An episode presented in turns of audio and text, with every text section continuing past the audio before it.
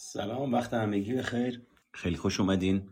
توی این اتاق راجع به خشم صحبت میکنم و ابعاد مختلف اون رو با همدیگه بررسی میکنیم تا ببینیم چه اتفاقی میافته که خشم مزمن میشه و با مزمن شدن به اصطلاح حالتی پنهانی به خودش میگیره و این حالت پنهانی باعث میشه که به اصطلاح شخصیت ما به مرور زمان تحت تأثیر خشم پایداری به خودش بگیره و به صورت پنهان نمایان بشه. اصلا مگر میشه خشم رو به صورت پنهان نشون داد؟ ما وقتی میبینیم افراد خشمگین میشن و به رفتار پرخاشگری دست میزنن، ما میبینیم صداشون رو میبرن بالا، از نظر کلامی، از نظر رفتاری پرخاشگری میکنن. پس این که کاملا پیداست و خارج از نرم عادیه. چطور میشه که خشم رو به صورت پنهان تجربه کرد و چه اثراتی بر روی ما میگذاره؟ قبل از اینکه بریم مشخصا راجع به خود خشم صحبت بکنیم، بهتره به این بپردازیم که اصلا جنس خشم چیه. خب احتمالا وقتی راجع به جنس خشم صحبت میکنیم به ذهنتون میاد که یک احساس، یک عاطفه است، ولی در حقیقت اگر بخوایم از نظر بقا ماجرا رو بررسی بکنیم، خشم یک هیجانه و ما در روانشناسی بین احساس، هیجان، عاطفه، خلق و حس تفاوت قائلیم که تا اونجایی که من متوجه شدم و با افرادی که کار کردم به این نتیجه رسیدم که خیلی از ماها نمیدونیم تفاوت بین این مؤلفه هایی که گفتم و متغیرهایی که گفتم چی هستن. ما معمولا در زندگی روزمره و زندگی عادیمون از واژه احساس به جای هیجان استفاده میکنیم، از واژه هیجان به جای احساس استفاده میکنیم، از واژه حس به جای احساس استفاده میکنیم و اصطلاحاً فله کار میکنیم، کیلویی کار میکنیم و تخصصی و مشخص تفاوت بین اینها رو نمیدونیم. در وهله اول لازمه بدونیم وقتی داریم راجع به بقا صحبت میکنیم داریم راجع به هیجان صحبت میکنیم و خشم یک هیجان در نظر گرفته میشه، هیجانی که بقای ما رو حفظ میکنه. یعنی چجوری؟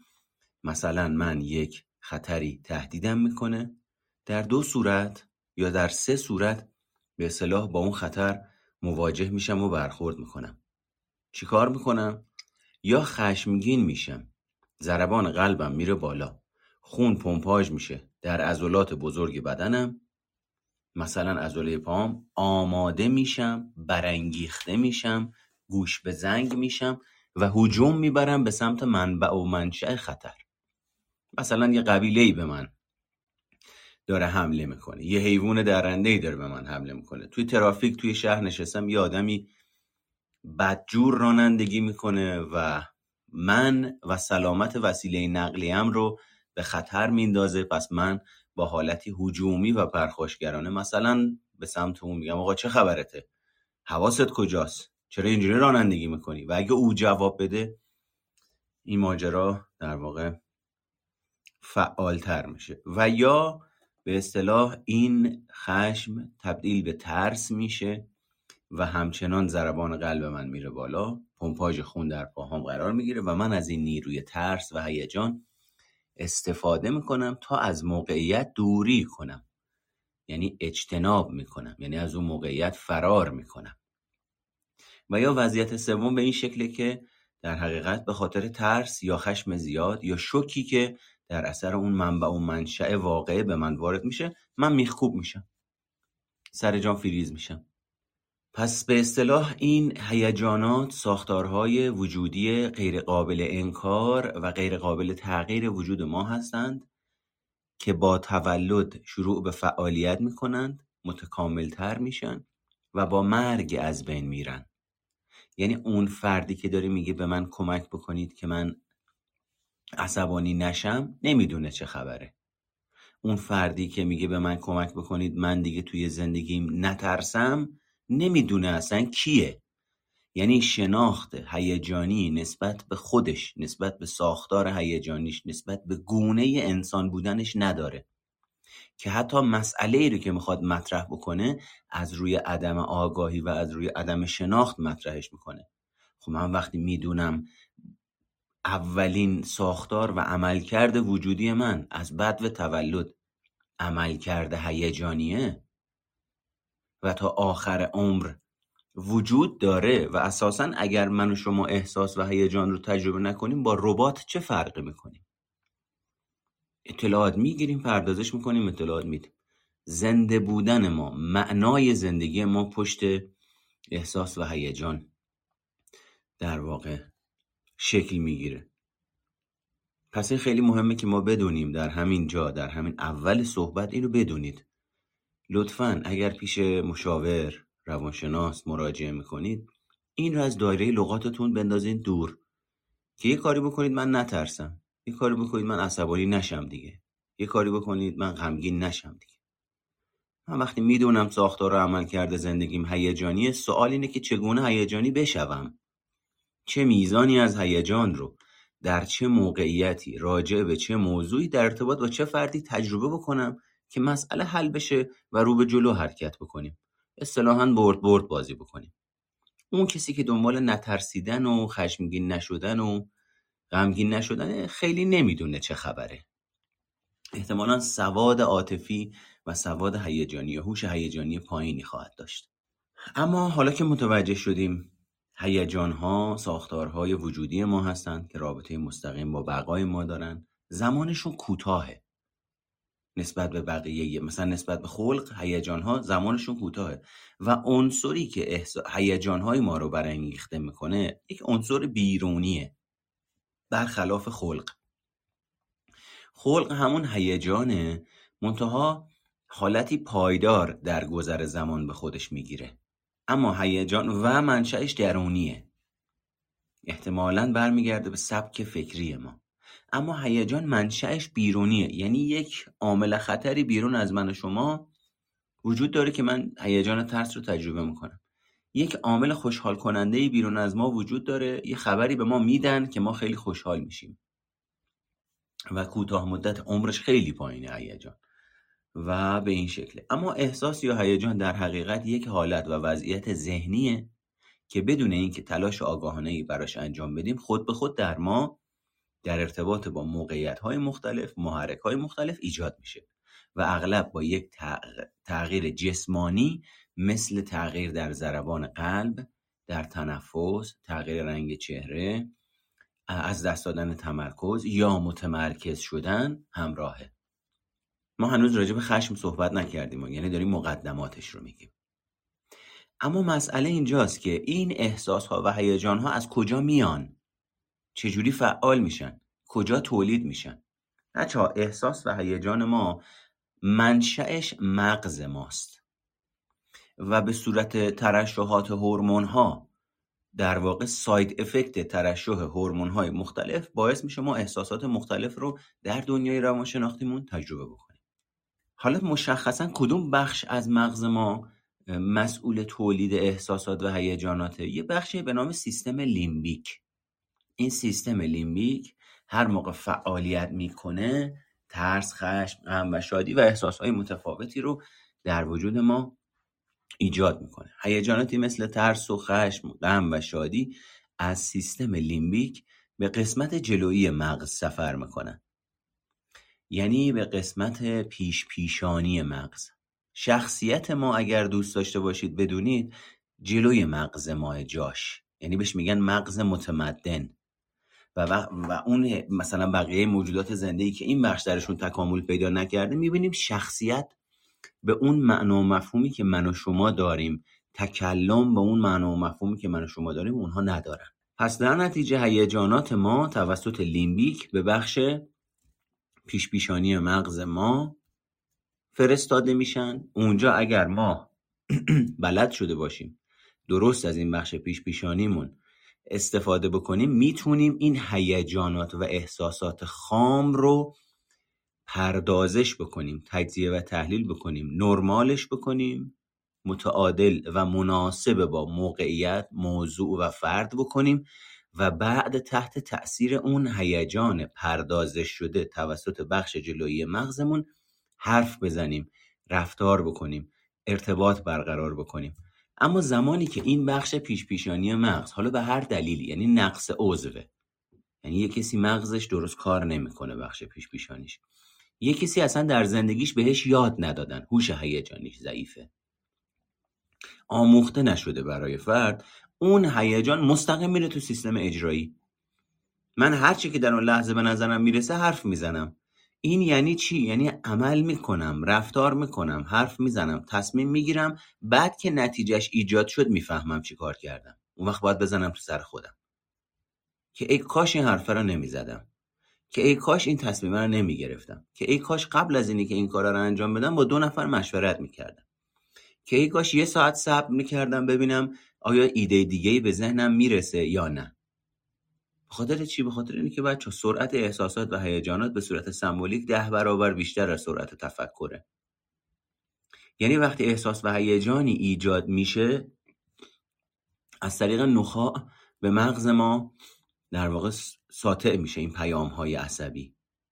یعنی 10 برابر سریعتر از اینی که یک فکر بخواد برسه به مغز، هیجان 10 دقیقه پیش رسیده، دستور اجرایی رو داده. بخاطر همین هم است که گاهی اوقات میگن آقا وقتی میخوای یه جای عصبانی هستی، ترسیدی یا میخوای یه کاری انجام بدی، نفس عمیق بکش، از 1 تا 10 بشمار، به خودت فرصت بده. این بخاطر اینه که اون سرعت تفکر، جابجاییش به اصطلاح 10 برابر کمتر از هیجانه و طول میکشه تا برسه به مغز. این یعنی این همون توضیحیه که دادم. من یه حرفی رو تحت تاثیر احساس خشمم میزنم، بعد که فکرم اومد رسید به اون مغزم، من دیگه عملمو کردم، حرفمو زدم، تأثیرمو گذاشتم، خرابکاریمو کردم. حالا هی میخوام برم تو سرزنش خودم که ای وای چه اشتباهی کردم، ای کاش صبر میکردم، ای کاش یکی بود ترمز منو میکشید حداقل. من نمیدونم چرا تو زندگیم همش محکومم به اینی که هی هر کاری میکنم دست میزنم به شکست برسم.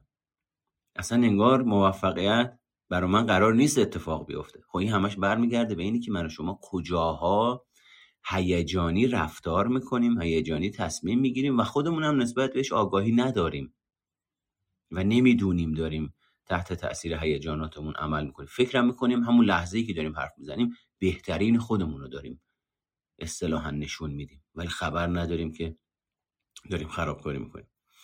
ببینید، اگر احساسات و هیجانات خام ما به هر دلیلی در بین راه منحرف بشن و به قسمت تفکر منطقی مغز نرسن، اون موقع حتی افراد عاقل و منطقی هم مرتکب رفتارهای نسنجیده و نابهنجار میشن. پس این نکته مهم اینه که ما یاد بگیریم از بخش پیشانی مغزمون استفاده بکنیم. کی؟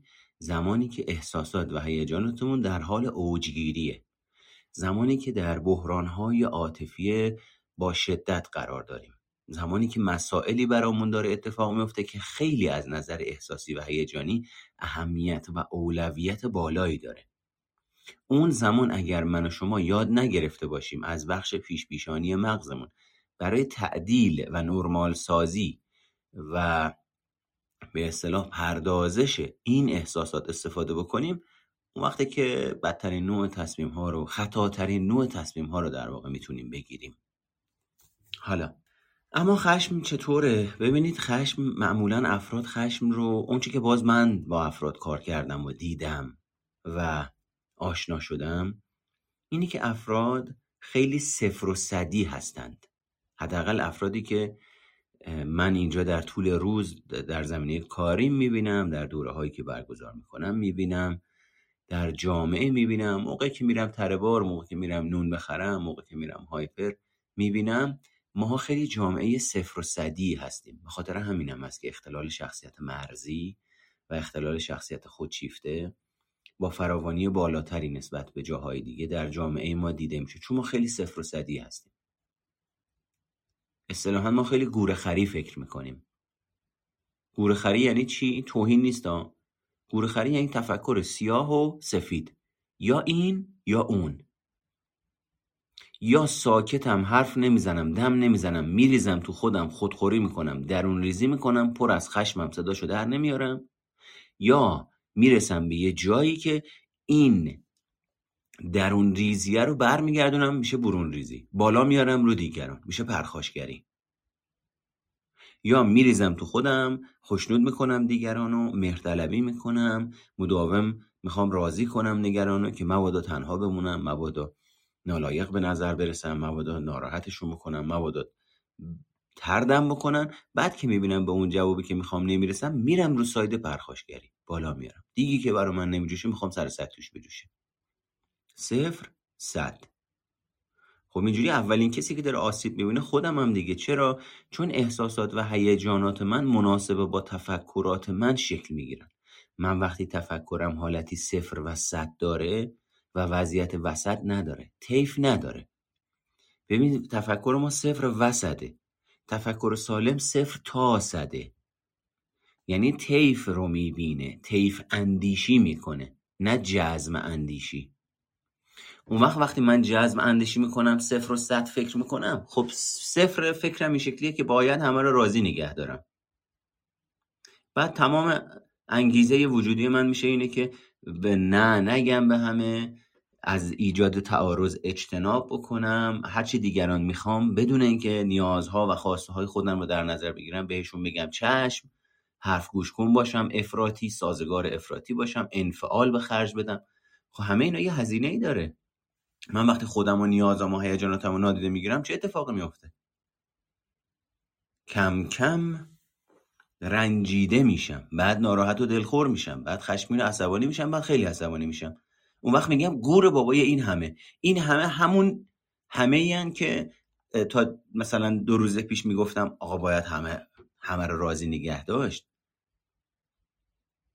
الان سیمام چسبیده گور بابای همه. احساسات منم مناسبه با اینی که باید همه رو راضی نگه داشت و گور بابای همه در واقع دستخوش تغییر و تحول میشن. پس یعنی اولین کسی که شدت و حدت و در واقع بالا پایین شدن سنگین هیجانی رو تجربه میکنه من هستم و بعد این حالا برون ریزی میشه یا درون ریزی میشه، حالا دیگران هم تجربهش میکنن. خاطر همینه که این تفکر گورخری در واقع یکی از اون آسیب‌های جدیه که ما در جامعهمون به وفور میبینیمش. اما چرخه خشم چه شکلیه؟ اگه بخوایم طیفش رو نگاه بکنیم، من و شما قبل از اینی که خیلی عصبانی بشیم و پرخاشگری بکنیم، در مرحله اول میرنجیم از دیگران، رنجش پیدا میکنیم. این رنجیدگی خاطر وقتی بهش رسیدگی نشه، وقتی نادیده انگاشته بشه، تبدیل میشه به دلخوری، یعنی میزانش یک مقداری بیشتر میشه، ناراحتی و دلخوری. حالا من کم کم مکالمات درونیم با خودم فعال میشه که مردک فلان فلان شده، زنک فلان فلان شده، من این همه کار براش انجام دادم، این همه حمایتش کردم، این همه بهش سرویس دادم، این همه بهش توجه و عشق و محبت دادم، الان نگاه کن ببین این حق دست منه واقعا که باید اینجوری. من با این مکالمات شروع میکنم بافتن و نشخوار فکری، حرفی هم با طرف مقابل نمیزنم، درون ذهن خودم داره این اتفاقا میفته. چیکار میکنم؟ احساسات من مناسب با افکار من برانگیخته میشن. پس اصطلاحاً منم که ذره ذره دامن میزنم، از انفعال به سمت پرخاشگری حرکت میکنم. انگار که یک دادگاهی در سر من وجود داره، من دونه دونه شروع میکنم کسایی که تا دیروز در تلاش بودم که رضایتشون رو جلب بکنم، خوشنودشون بکنم، ناراحت نشن، حالا دارم دونه دونه محاکمهشون میکنم، خودم جای خودم حرف میزنم، خودم جای اونها حرف میزنم، خودم جای قاضی تصمیم میگیرم و شروع میکنم به اصطلاحاً صادر کردن حکم. اینجوریه که یواش یواش این دیگی که داره میجوشه قران میشه، لبریز میکنه و من اونجاست که شاکی میشم، پرخاشگر میشم. همه این اتفاقا کجا افتاد؟ تو سر من. دیگران هم خبر ندارن، دیگران منی رو میشناسن که تا دیروز در تلاش بودم راضیشون کنم، خوشنودشون کنم، نه بهشون نمیگفتم، همیشه همراهشون بودم.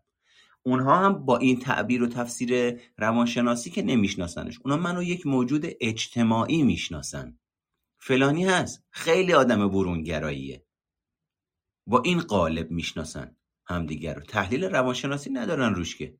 فلانی خیلی آدم برونگرایی، آدم خوش مسافرتیه، همیشه پایه‌ست. تا این شناختو از من دارن ولی خبر ندارن من توی ذهنم دارم اونا رو خوشنود میکنم، بیمارگونه من دارم اونا رو راضی میکنم، از تعارض دارم پیشگیری میکنم، اجتناب میکنم. بعد که سیمان میچسبه اصطلاحاً میرم توی این دادگاه درونی خودم، اونها من دیروز رو میشناسن، من بدون اینکه خبر داشته باشن در دنیای روانشناختی من چه اتفاقی افتاده و رفتیم تو دادگاه و برگشتیم، میام طلبکارم ازشون. وقتی که اینا اصلا براشون قابل درک و هضم نیست که بابا فلانی چی شده، اتفاقی افتاده، حالا من از همین آدمی که بیخبره و داره سوال میکنه چی شده شاکی و عصبانیم. چرا؟ چون اون نفهمیده من چه نیازی دارم. ببین بازم دارم فرافکنی میکنم. من تصمیم گرفتم او رو راضی و خوشنود کنم بدون اینکه بهش بگم. من تصمیم گرفتم از ایجاد تعارض جلوگیری بکنم. من از جایگاه اینی که طرد نشم، تنها نمونم، بی کس نشم، کاسه چه کنم دستم نگیرم، شروع کردم باجدهی عاطفی. او که از این تصمیمات من خبر نداره. این تصمیمات من هزینه‌هایی داره، هزینه‌های نادیده انگاشتن خود. اون وقت این هزینه‌ها به صورت عصبانی و خشم و نادیده انگاری تراوش میکنه. او هم که از این ماجراها خبر نداره. پس من همه این تصمیم‌ها رو گرفتم، آخر سرم میخوام برم دست طلب دراز بکنم به سمت او که تو چرا این کارا رو نکردی؟ چرا من موقعی که داشتم به توجه میکردم خوشحال بودی؟ الان که فلانه رفته و دنبال خودت، اون اصلا شاخاش داره میزنه ببینم که چی داری میگی؟ چی شده اصلا؟ به تعریف کن ببینم ماجرا چیه. اینجا اونجاییه که من جهالت خودم رو، نادونی خودم رو، عدم مسئولیت پذیری خودم رو فرافکنی میکنم رو طرف مقابل و انتظار دارم او بیاد همون باجدهی رو که من در ارتباط با او انجام دادم او هم برای من انجام بده. همونطور که من ذهن او رو خوندم، همونطور که من در خدمت او بودم با حالتی مهرطلبانه بیمارگونه افراطی، حالا تو بیا جبران کن دیگه. مثل بچه‌ها میمونه. دیدین بچه‌ها میگن نوبتیه، حالا دیگه نوبت منه. این آدمه هنوز تو دنیای کودکیش گیر کرده. خودش میبره، خودش میدوزه، خودش میپوشه، بعد طلبکارم هست از دیگران. دیگران هم وقتی میگن میخواستی نکنی تازه شاکی میشه. بیا نگاه کن ببین این هم حق دست منه که این هم مهر و محبت کردم، حالا چه جوری داره با من برخورد میکنه. خب واقعا هم داره درست میگه. میخواستی نکنی، میخواستی موقعی که تصمیم گرفتی این کارو بکنی بپرسی آقا من میخوام یه همچین کاری برای شما بکنم، مایلی؟ آقا من الانی که دارم این تصمیمو میگیرم که این کارو برای شما بکنم، ممکنه 2 روز دیگه بیام به شما بگم فلانی به خاطر اینه که پریروز این کارو برات کردم، لطفاً امروز این کارو برای من انجام بده. حاضر این کارو انجام بدی؟ ولی نه، دوباره من میخورم تو دیوار اینی که دیگرانو باید راضی نگه دارم. اگه رفتم اینو بهش گفتم آبروریزی شد چی؟ اگه گفت نه چی؟ اگه تنهام گذاشت چی؟ اگه تردم کرد چی؟ پس بهتر خودم ببرم، خودم بدوزم. و وقتی که اینجوری کم کم از رنجیدگی خاطر میریم رو طیف ناراحتی و دلخوری، از ناراحتی و دلخوری کم کم میریم روی خشمگین شدن و عصبانی شدن، و این خشمگین شدن و عصبانی شدن به مرور زمان میشه خیلی عصبانی شدن، و بعدش میریم روی طیف خون به جوش اومده که از کوره در میریم و پرخاشگری میکنیم. این میشه فلسفه 0 و 100 که این خشم در وجود ما ایجاد میشه. چجوری میشه شخصیت یه آدمی منفعل پرخاشگر میشه؟ ببینید معمولاً فردی که شخصیتش به سمت منفعل پرخاشگر شدن حرکت کرده و امروز منفعل پرخاشگره، دیروز منفعل بوده، دیروز زندگیش منفعل بوده، از اینی که نبگه میترسیده، از اینی که ابراز وجود بکنه میترسیده، از اینی که نظر واقعی خودش رو برخلاف میل دیگران بگه اجتناب میکرده، انفعال روانشناختی رو تجربه میکرده، پویایی روانشناختی رو تجربه نمیکرده. به خاطر اینی که تنها نمونه، ناراحتشون نکنه، نالایق به نظر نرسه و 1000 جور ماجرای دیگه. به خاطر اینی که ممکنه بعضی از این افراد، ببینید مثلا ما میبینیم توی افرادی که شخصیت منفعل پرخاشگر دارن، اون ویژگی وابستگی بیمارگونه، شخصیت وابسته هم احتمالاً باید داشته باشن.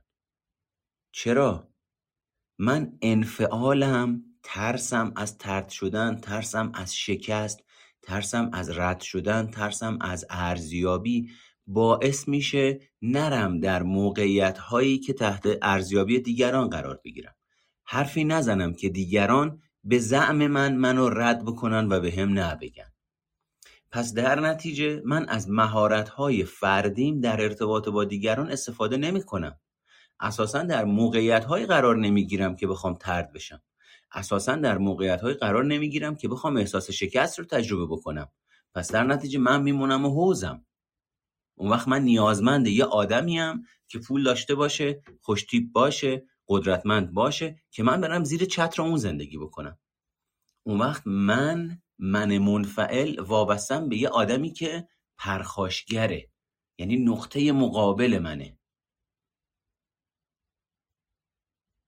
اینجوری میشه که احتمالاً وقتی داریم از شخصیت منفعل پرخاشگر صحبت میکنیم یه اثری از اون طرحواری وابستگی در وجود این افراد دیده میشه. حالا من اگر خونم رو ترک بکنم، دوست پسرم رو ترک بکنم، چیکار کنم؟ پول از کجا بیارم؟ خب من وابستم، مهارت کاری ندارم، میترسم برم سر کار خراب کنم، توبیخ بشم. اصلا مهارت یاد نگرفتم، برم کجا؟ کی میخواد منو با این وضعیت بپذیره؟ پس در نتیجه دوباره برمیگردم تو منطقه امن عادت هام که یه کسی باشه که من خودم رو بندازم روی اون. ولی خب ماجرا اینه، من وقتی با یه شخصیت پرخاشگر وارد رابطه میشم، او هم ویژگی های خاص خودش رو داره، ما پازل هم دیگه ایم. باید در مقابل اون سر تعظیم فرود بیارم. شخصیت پرخاشگر کیه؟ یکی از ویژگی های شخصیت خودشیفته است. ما نگاه میکنیم میبینیم در کنار افراد خودشیفته افراد مهرطلب وجود دارن، یار بازی همن انگار. خب خیلی خوب، شخصیت خودشیفته معمولا نیازمند افرادیه که از خودش حقیرترن یا اگر نباشن اونها رو به روش‌های مختلف خودآگاه و ناخودآگاه حقیر میکنه، میزنه تو سرشون، اعتماد به نفسشون رو میگیره، حرمت نفسشون رو میگیره، قدشون رو کوتاه میکنه تا خودش قد بلند به نظر برسه، تا خودش خاص به نظر برسه. بعد نگاه میکنیم ببینیم اینا یار بازی هم دیگه. منم وابسته وقتی میخوام برم در بزرگسالی، ببین میگن آقا بچه رو وقتی موقعی که داره بزرگ میشه بذاریش کلاس زبان، راحت زبان یاد میگیره. ولی وقتی یه آدمی به سن بزرگسالی رسید اگه بخواد زبان یاد بگیره خیلی سخت میتونه این کار رو انجام بده. این راجع به ویژگی‌های شخصیتی در دوران رشد در روانشناسی رشد هم صادقه. یعنی اگر یه فردی در دوران رشدش مناسب با اون مقطع رشدش به صورت طبیعی ویژگی‌های شخصیتی، توانایی‌های شخصیتی، استعدادهاش به کار گرفته بشن، خیلی ساده تو وجودش رشد میکنن. اما اگه یه آدمی با وابستگی بیمارگونه به سن بزرگسالی برسه، وقتی در بزرگسالی میخواد بره واسه این وابستگی کاری انجام بده، خیلی از نظر احساسی، هیجانی و رشد شخصی رنج عاطفی ممکنه تجربه بکنه، درد عاطفی تجربه بکنه، بیرون زدن از منطقه امن عادت‌هایی که سالها درش زندگی کرده و با واقعیت وجودی دنیا مواجه نشده. میتونه دردناک باشه، میتونه طاقت فرسا باشه، میتونه گاهی اوقات باعث فروپاشی من بشه. سلف، نه من محمدا، فروپاشی سلف، ایگو از کار بیفته اصلا. اما ماجرا اینه که اگر یه فرد این مسیر رو ادامه بده و این طوفان‌هایی رو که توی بزرگسالی تبدیل شدن به طوفان، توی کودکی اینا طوفان نبودن، قاعده زندگی بودن، این طوفان‌ها رو پشت سر بگذاره، به یک استقلال نسبی میرسه. اما مسئله اینجاست که فردی که این وابستگی رو داره، آنچه که جلوی چشمش دیده میشه چیه؟ طوفان. پشت طوفان رو نمیبینه که استقلاله، که قدرت تصمیم گیریه، که قدرت حل مسئله است، که قدرت ابراز وجوده، که توانایی خودشکوفایی. او اینها رو نمیبینه. من جلوی چشمم چی میبینم؟ طوفان. دقیقاً مثل بچه‌ها. بچه‌ها تا سن 10-12 سالگی تقریباً، حالا من دقیق اینجا صحبت نمی‌کنم، دقیق می‌خوایم صحبت بکنیم، در واقع تا 4 سالگی، 5 سالگی، از اون تا 12 سالگی این ویژگی که الان میگم رشد میکنه، میره به سمت تفکر انتزاعی حرکت میکنه. بچه‌ها تقریبا تا سن 4 سالگی تفکرشون حسی حرکتیه. یعنی چی حسی حرکتی؟ یعنی اگه بچه‌ای که تا سن 4 سالگی بهش بگی علی و رضا و محمد قدشون کدوم بلندتره، تا زمانی که علی و رضا و محمد جلوی چشم اون بچه نباشه نمیتونه بگه قد کدومشون بلندتره. حسی یعنی شنوایی، بینایی، بویایی، چشایی، لامسه. باید عینی ببینتشون تا بتونه بسنجه. این بچه هنوز تفکر انتزاعی نداره که وقتی در غیاب علی و حسین و محمد بهش بگه قد کدوم بلندتره بتونه انتزاع کنه، تصور کنه علی و محمد و رضا رو تا بگه قد کدومشون بلندتره. اون وقت این فردی که داریم راجع بهش صحبت میکنیم از نظر فروید توی مرحله 1 تا 4 سالگی تثبیت شده. یعنی دنیای روانشناختیش 4 سالشه. دست و پاش بزرگ شده. دست و پا دراز کرده فقط. هنوز ادراکش ادراک 4 ساله است. وقتی بهش میگی این منطقه‌ای رو که درش داری زندگی میکنی از نظر روانشناختی، این ارتباطهایی رو، نوع ارتباطهایی که داری برقرار میکنی، نوع مهارتهایی که باید داشته باشی نداری، اگر بری اینا رو براش کار انجام بدی، اولین چیزی که به چشمش میاد اینه که آخه اذیت میشم، آخه سخته، آخه میترسم، آخه نمیدونم باید چی کار کنم، آخه بلد نیستم. دقیقاً این یه بچه 4 ساله آنچه که جلوی چشمش هست رو میبینه. اصلا نگاه انتزاعی و آینده نگرانه نداره که این نگاه توسعه یافته باشه، متوجه بشه اگه قرار 10 تا قدم برداره تا به استقلال فردی برسه، 5 قدم از این 10 قدم حال ناخوشایندیه که توعون سبک زندگیه که تا امروز ادامش داده. مثل زبانه. من اگه الان بخوام برم زبان یاد بگیرم، وقتی تا بزرگسالی یادش نگرفتم، موقع که میرم میشینم سر کلاس زبان، اول گیج میزنم، ناشناخته است. بعد اون معلمه میاد این بلبل صحبت میکنه، بعد خودم رو با اون مقایسه میکنم، میگم آخ آخ نگاه کن ببین من چقدر بدبختم، نگاه هیچی بلد نیستم، چقدر سخته این ماجرا.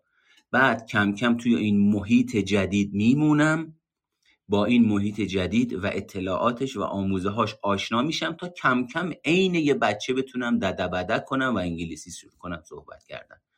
و هرچه بیشتر خودم رو در اون موقعیت ناخوشایند اما سالم و کارآمد قرار بدم، رو به رشدترم. اصلا قاعده رشد در زندگی همینه که تو تا دردی پس ندی رشد نمی‌کنی. اینا همه روانشناسا هم گفتن، یونگ گفته، ادلر گفته، فروید هم گفته. هیچ رشد کردنی، هیچ بلوغی بدون درد و رنج امکان پذیر نیست. این از فرهنگ لغاتتون، از زندگیتون بندازین دور.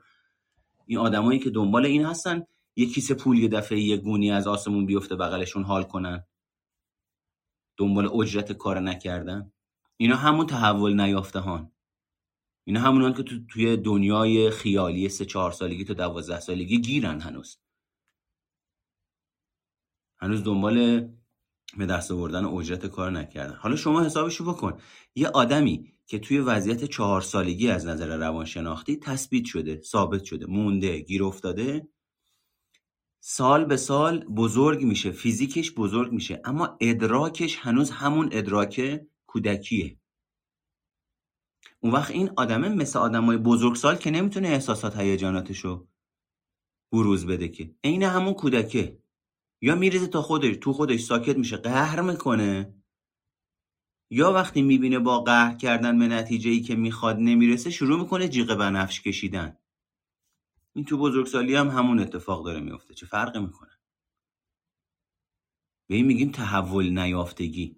یعنی فرد مناسب با موقعیت و شرایطش رشد نکرده، عقب مونده، گیر کرده توی اون مرحله از رشد، اما دنیا به حرکتش ادامه داده.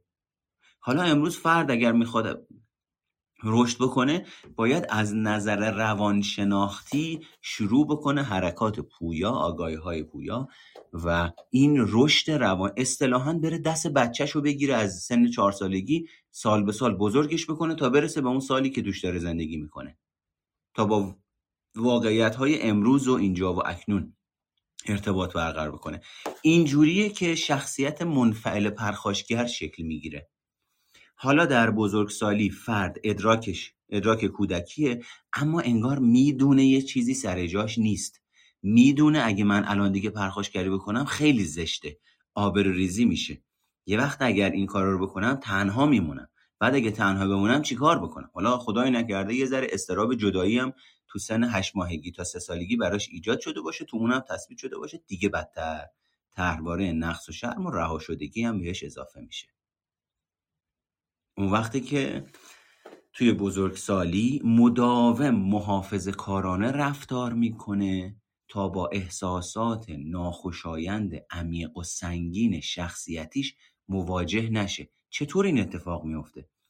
من اگر همیشه در خدمت شما باشم، اگر همیشه رضایت شما رو جلب بکنم، اگه هر ساعتی پیام گذاشتی، تو دستشویی هم بودم، بدو هم بیام ببینم شما چی داری میگی، از اینکه شما ناراحت بشی و به من سخت بگیری یا منو تنها بذاری پیشگیری میکنم. حالا چه ربطی داره؟ من اگر از طرف شما طرد بشم یا تنها بمونم، اون احساس اضطراب جدایی شدید و ناخوشایند همراه با درد و رنج هیجانی در وجود من فعال میشه و من مهارت مدیریت هیجانی خودم رو ندارم، نمیدونم باید چی کار کنم با این حجم از احساسات و هیجانات. به خاطر همین با حالتی دیوانوار و خارج از عرف میفتم دنبال آدمی که اصطلاحاً من برداشتم اینی که داره تردم میکنه، دست به دامنش میشم که تو رو قرآن منو تنها نذار، من حتی همه زندگیمی، اگه تو نباشی من نمیدونم باید چی کار کنم. خب خیلی خوب، ما امروز میدونیم اختلال یعنی چی. اختلال یعنی وقتی یک عاملی وجود نداره من نتونم زندگیم رو مدیریت بکنم، از کار رفتنم وا میمونم، از بقیه ارتباطاتم جا میمونم، دیگه حوصله ندارم، دیگه انگیزه ندارم، تا ساعت 12 و 1 ظهر میخوابم، اصلا این واژه که چی بشه دست از سرم بر نمیداره. حالا مسافرتم رفتیم که چی بشه، فلانی اگه بود الان میدونی یادش بخیر، خب بریم سینما، نه من حوصله ندارم، فلانی اگه بود اون موقعی که اون بود خیلی حالم، اصلا وقتی اون نیست دیگه هیچی به من حال نمیده. خب من تو مختلی، تو مشکل داری که گیر کردی به فلانی، این باید حل بشه. این اثر همون انفعال پرخاشگرانه است. ببینم چی نوشتین اینجا. اونی که تا حد مرگ دوستش داری میتونه با یه حرف از چشمت بیافته. آها، مسئله اینه که اصلا خود اینی که تا حد مرگ یه نفری رو دوست داشته باشی تو دنیای بزرگسالی از نظر من جا نداره. این عمق وابستگیه. من تا حد مرگ یه کسی رو دوست داشته باشم، یعنی خودم بمیرم که یه کسی دیگه باشه. این یعنی چی؟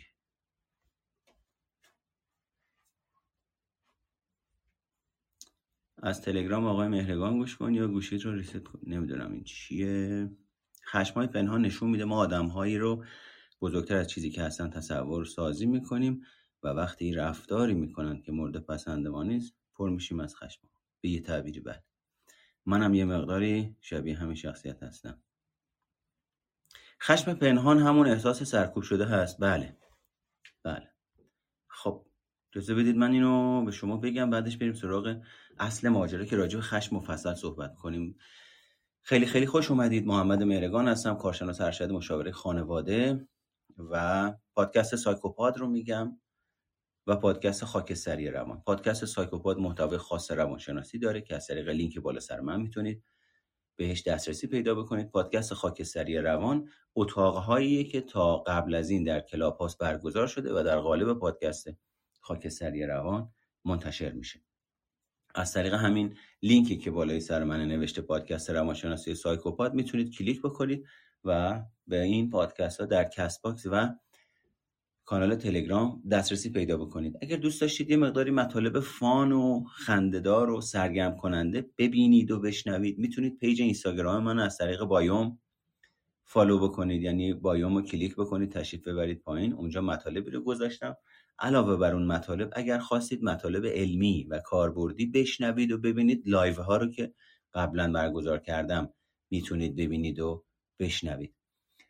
و خب در زمینه آموزش مهارت های روانشناختی فعال هستم. دوره های تحلیل رفتار متقابل رو مشخصا طبق اشل انجمن بین المللی تحلیل رفتار متقابل برگزار میکنم هفته آینده روز دوشنبه هم یکی از این دوره ها به صورت آنلاین شروع میشه. 8 جلسه است.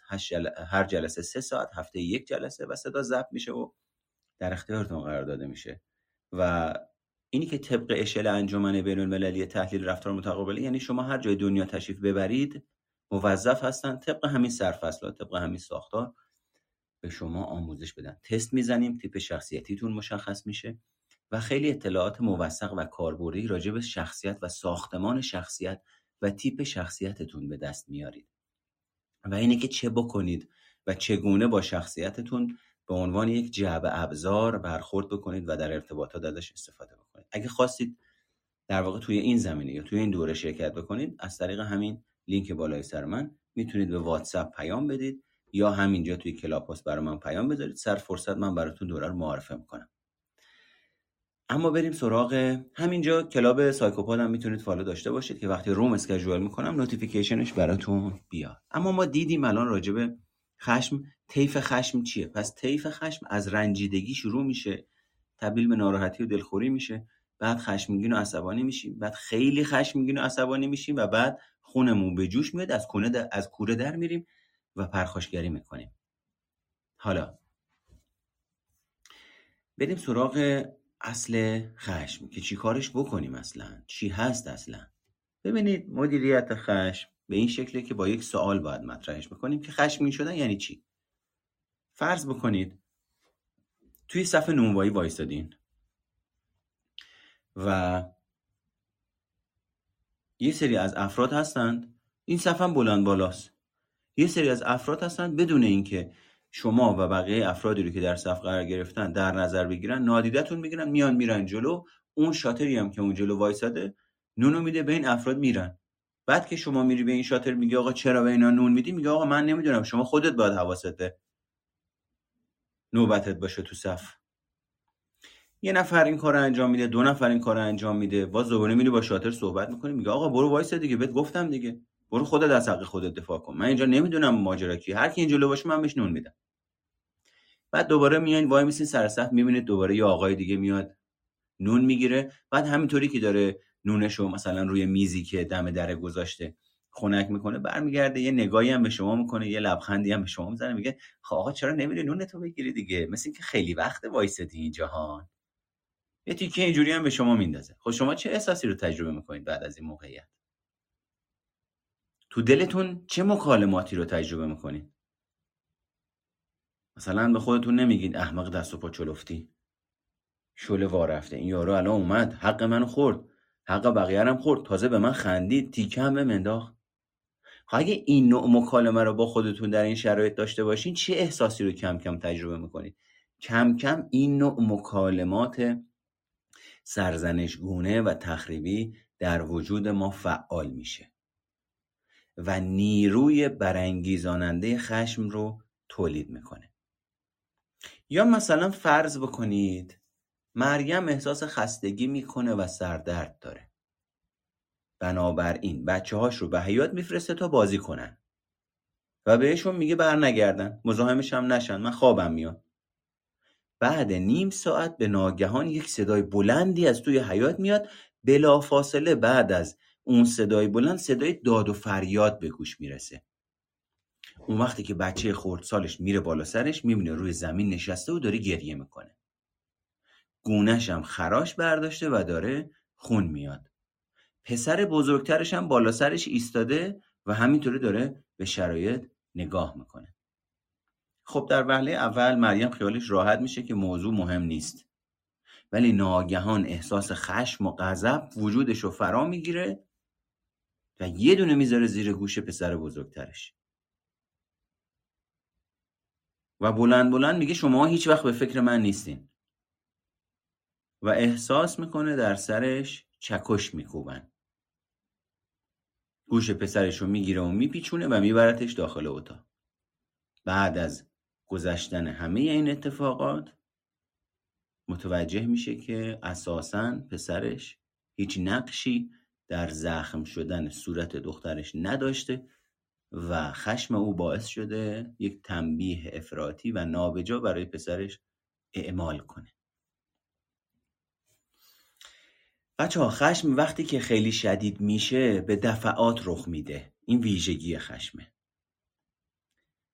و در مدتی طولانی در وجود ما باقی میمونه. روابط انسانی رو هم به هم میریزه.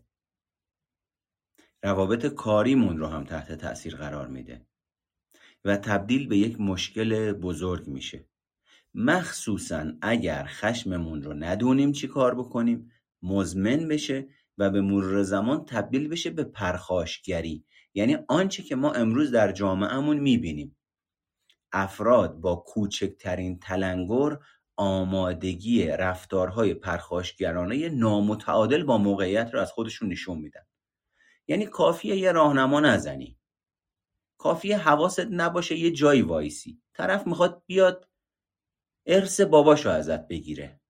این نشون دهنده اینه که من خشمهام رو جاهای دیگه، در موقعیت‌های دیگه که مخصوص اون موقعیت، مناسب اون موقعیت زندگی نکردم، یا اگر زندگی کردم توسط اون موقعیت و اون افراد سرکوب شده و اجازه بروز بهش داده نشده و دوباره در مکانیزم روانشناختی من باقی مونده.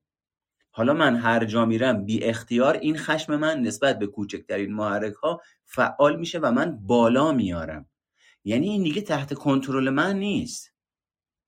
موقعیت و شرایط بر من تصمیم میگیره من کی چه واکنشی نشون بدم. اینجا خود مختاری و خود اختیاری خاموش شده. من تحت تأثیر مکانیزم اتومات و ناخودآگاه هم حرف میزنم، عمل میکنم. یعنی فکرم خاموشه، شناختم خاموشه، قوه تجزیه و تحلیلم خاموشه. تکانه‌ای رفتار میکنم، آنی رفتار میکنم. همین آن یه چیزی به نظرم میرسه. خطای شناختی باعث میشه من فکر کنم او داره حق منو میخوره. که حالا الان میرسیم به خطاهای شناختی. ببینید، ما برای اینی که بتونیم با خشم کنار بیایم، اول باید دلایلش رو درک بکنیم. وظیفه شما و من به دو قسمت تقسیم میشه. یکی درک کردن خشم و دلایل آن، دوم مدیریت و کنترل اون. پس شد چی؟ دوتا: درک خشم و دلایلش، و وقتی درک کردیم به چه دلیلی من خشمگینم و الان خشمم رو در کجای بدنم با چه حالتی تجربه میکنم، اون وقت برم سراغ مدیریت کردن این هیجان. حالا سوال اینه که خوب به من توجه بکنید. سوال: خشم رو چگونه احساس میکنید؟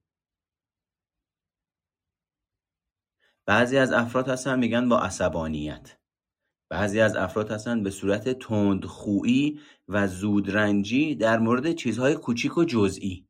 یعنی یه نفر یه حرفی میزنه، من سریع بهش پرخاشگری میکنم، بعدش هم زود پشیمون میشم بعدش هم احساس گناه میکنم بعدش هم احساس شرم میکنم که اصلا من نفهمیدم چی رو، تو رو خدا ببخشید، شرمنده، قصد نداشتم واقعا به شما بی احترامی بکنم، ولی جدیدن نمیدونم چرا اینجوری شدم. بعضی ها هستن به صورت ناآرامی، آشفتگی و بیقراری و تلاطم تجربهش میکنن، یه جا نمیتونه بشینه. یعنی چی؟ یعنی خشم مزمن کم کم داره به صورت اضطراب خودش رو نشون میده. آقا چرا داره به صورت اضطراب خودش رو نشون میده؟ به خاطر اینه که اضطراب اینجا یک سیستم هشداره که به من و شما بگه یک چیزی سر جاش نیست که به حالت مزمن در اومده و باید بهش رسیدگی بشه. اون وقت هرچه ما بیشتر این خشم و این اضطراب و این هشدار رو نادیده بگیریم، صداش بلندتر میشه، مدت زمانش بیشتر میشه، شدتش بیشتر میشه، تمرکز ما رو بیشتر به خودش میگیره.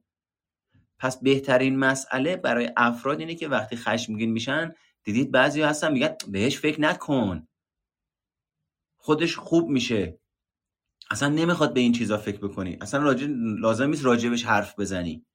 در صورتی که مسئله اینه که بابا کل این مکانیزم روانشناختی من و شما داره هشدار میده که به من توجه کن، یه چیزی سر جاش نیست، یه مهارتی کمه، یه مشکلی وجود داره. تو اگه به اون احساس خشم و اضطراب توجه نکنی، مداوم هی دوزش میره بالاتر که بگه اوضاع خوب نیست.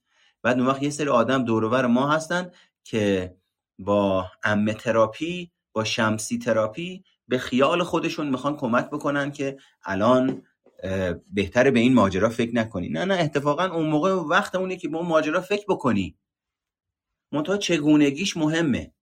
یعنی اینجا حواستون باشه با حرفی که من دارم میزنم قرار نیست بری به روش خودت بشینی به خشمت فکر کنی.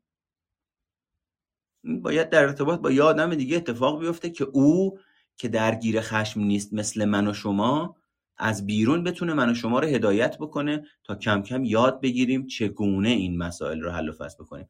و بعضی از افراد هم مثلا خشم رو به صورت نگرانی، برافروختگی و خود خشم تجربه میکنن.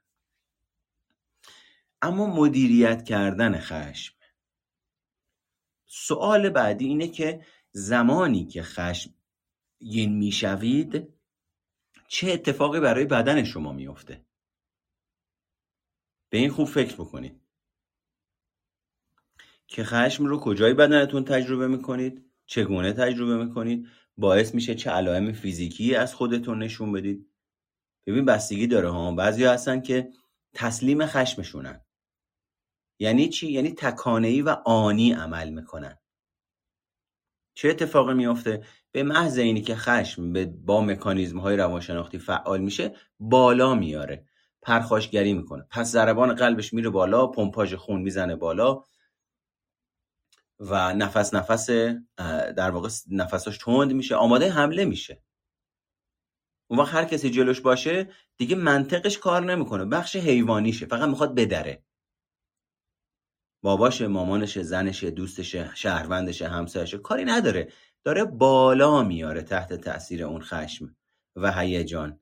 مکانیزم های شناختیش رفتن غرق شدن تو خشم، که اینجا اونجاییه که خیلی از قتل ها و دزدی ها و آسیب ها اتفاق میفته که طرف میگه آقا من به خدا نمیخواستم این اتفاق بیفته، نفهمیدم چی شد، اصلا هولش دادم، نفهمیدم چی شد، زدم توی گیجگاهش. اینجا اونجاییه که این احساس و هیجان اومده قوه شناخت و تحلیل فرد رو فرا گرفته و عملکرد فرد رو در دست گرفته. فرد یک کاری رو انجام داده که خارج از عرف و نرمال بوده، حالا آسیبش گردن گیرش شده، حالا تو زندانه، حالا باید خانوادهش بیفتن دنبال خانواده اون یکی که ازش رضایت بگیره. اما چه اتفاقی برای بدنمون رخ میده؟ خب آیا ضربان قلبتون بالا میره؟ همین الان توجه بکنید به علائم خشم، چه الان چه زمانی که خشمگین شدید، یا اگر از این به بعد خشمگین میشوید به اینا توجه بکنید. ضربان قلبم بالا میره، احساس گرفتگی در ناحیه سینم میکنم، احساس درد در ناحیه سینم میکنم، دچار دلشوره میشم. یعنی ببینید حتی علائم دلشوره از نظر فیزیکی میتونه نشانه یا ساین خشم سرکوب شده باشه. یعنی من هرچه در حوزه آگاهی میگردم میگم من عصبانی نیستم ها. آقا من هم میگم آقا ببین به نظر میاد عصبانی هستی، اون میگه نه من عصبانی نیستم ها، ولی نمیدونم چرا دلشوره میگیرم، نمیدونم چرا آشفتم. اینا مال مزمن شدن خشمه که تبدیل شده به احساسات و هیجانات دیگه که ما بهش میگیم احساسات تخریبی. آیا پاهام دچار ضعف و سستی میشه؟ آیا عضلاتم منقبض میشه؟ دستامو مشت میکنم، خودمو سفت میگیرم؟ آیا بدنم داغ میشه؟ بعضی از افراد هستن به دستشویی احتیاج پیدا میکنن، تکرر ادرار میگیرن. بعضی ها هستن انقدر ضربان قلبشون شدت پیدا میکنه که فکر میکنن توی سرشون دارن چکش میکوبن.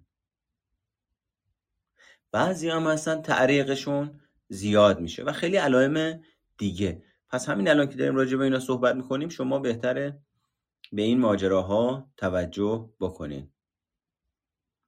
نوشته فوش و توهین کردن. حالا بعضی هم مثلا پرخاشگری میکنن که همون تسلیم خشمشونن.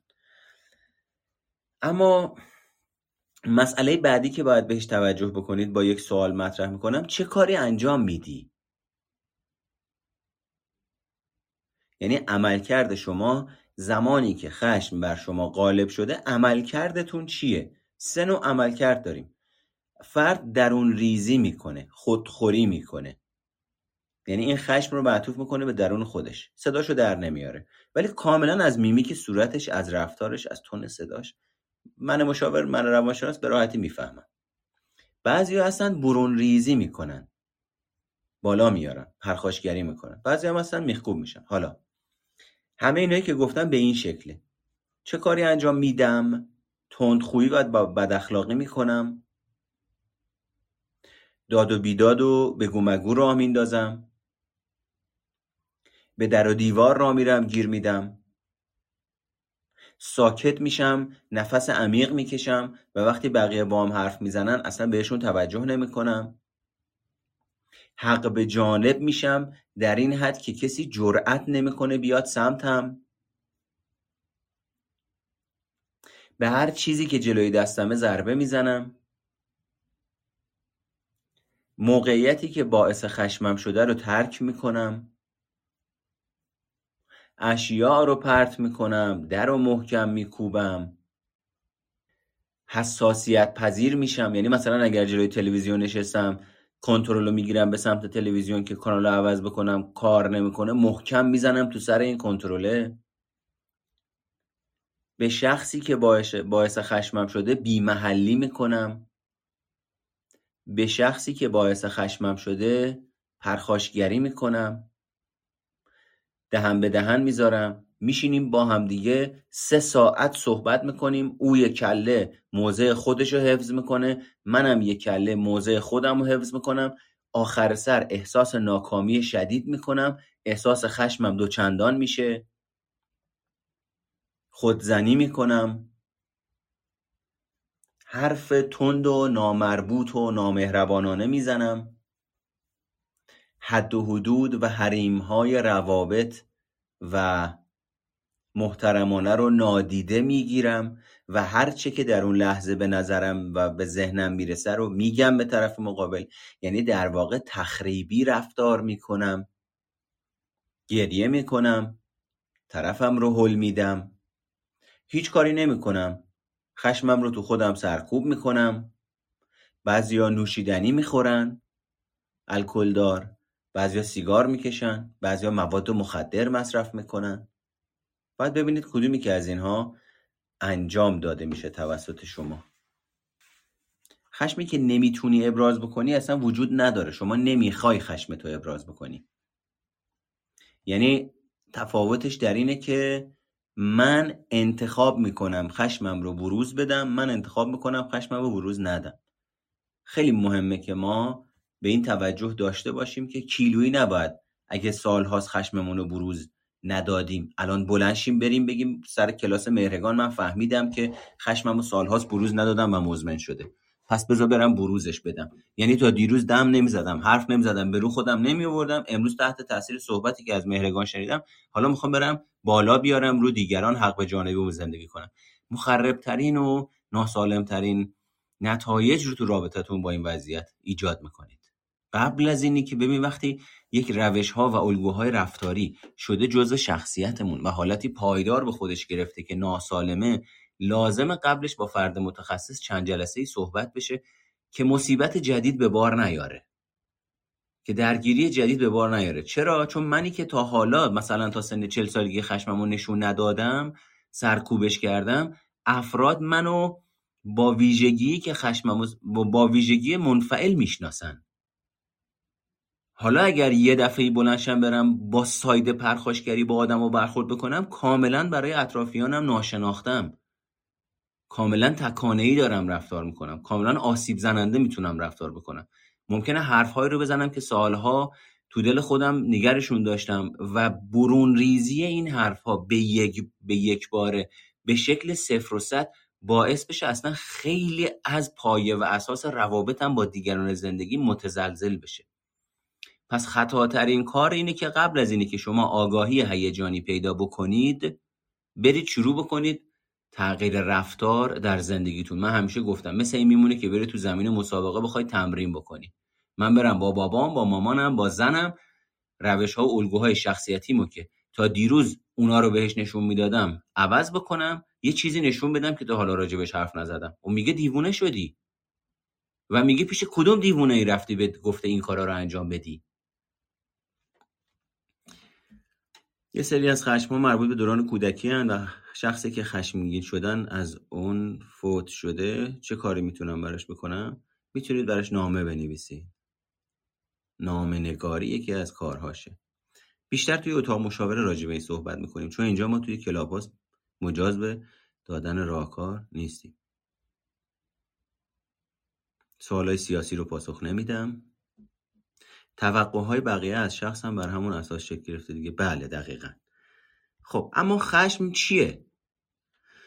بچه ها دامنه خشم ما میتونه از یک کدورت و رنجش مختصر تا خشم شدید باشه. پس خیلی مهمه ما نگاه طیف اندیشی داشته باشیم به احساسات و هیجانات. 0 و 100 یعنی انفعال پرخاشگری، خوب بد، درست غلط، کم زیاد، شب روز، سرد گرم، سیاه سفید، در صورتی که دنیا اینجوری کار نمیکنه.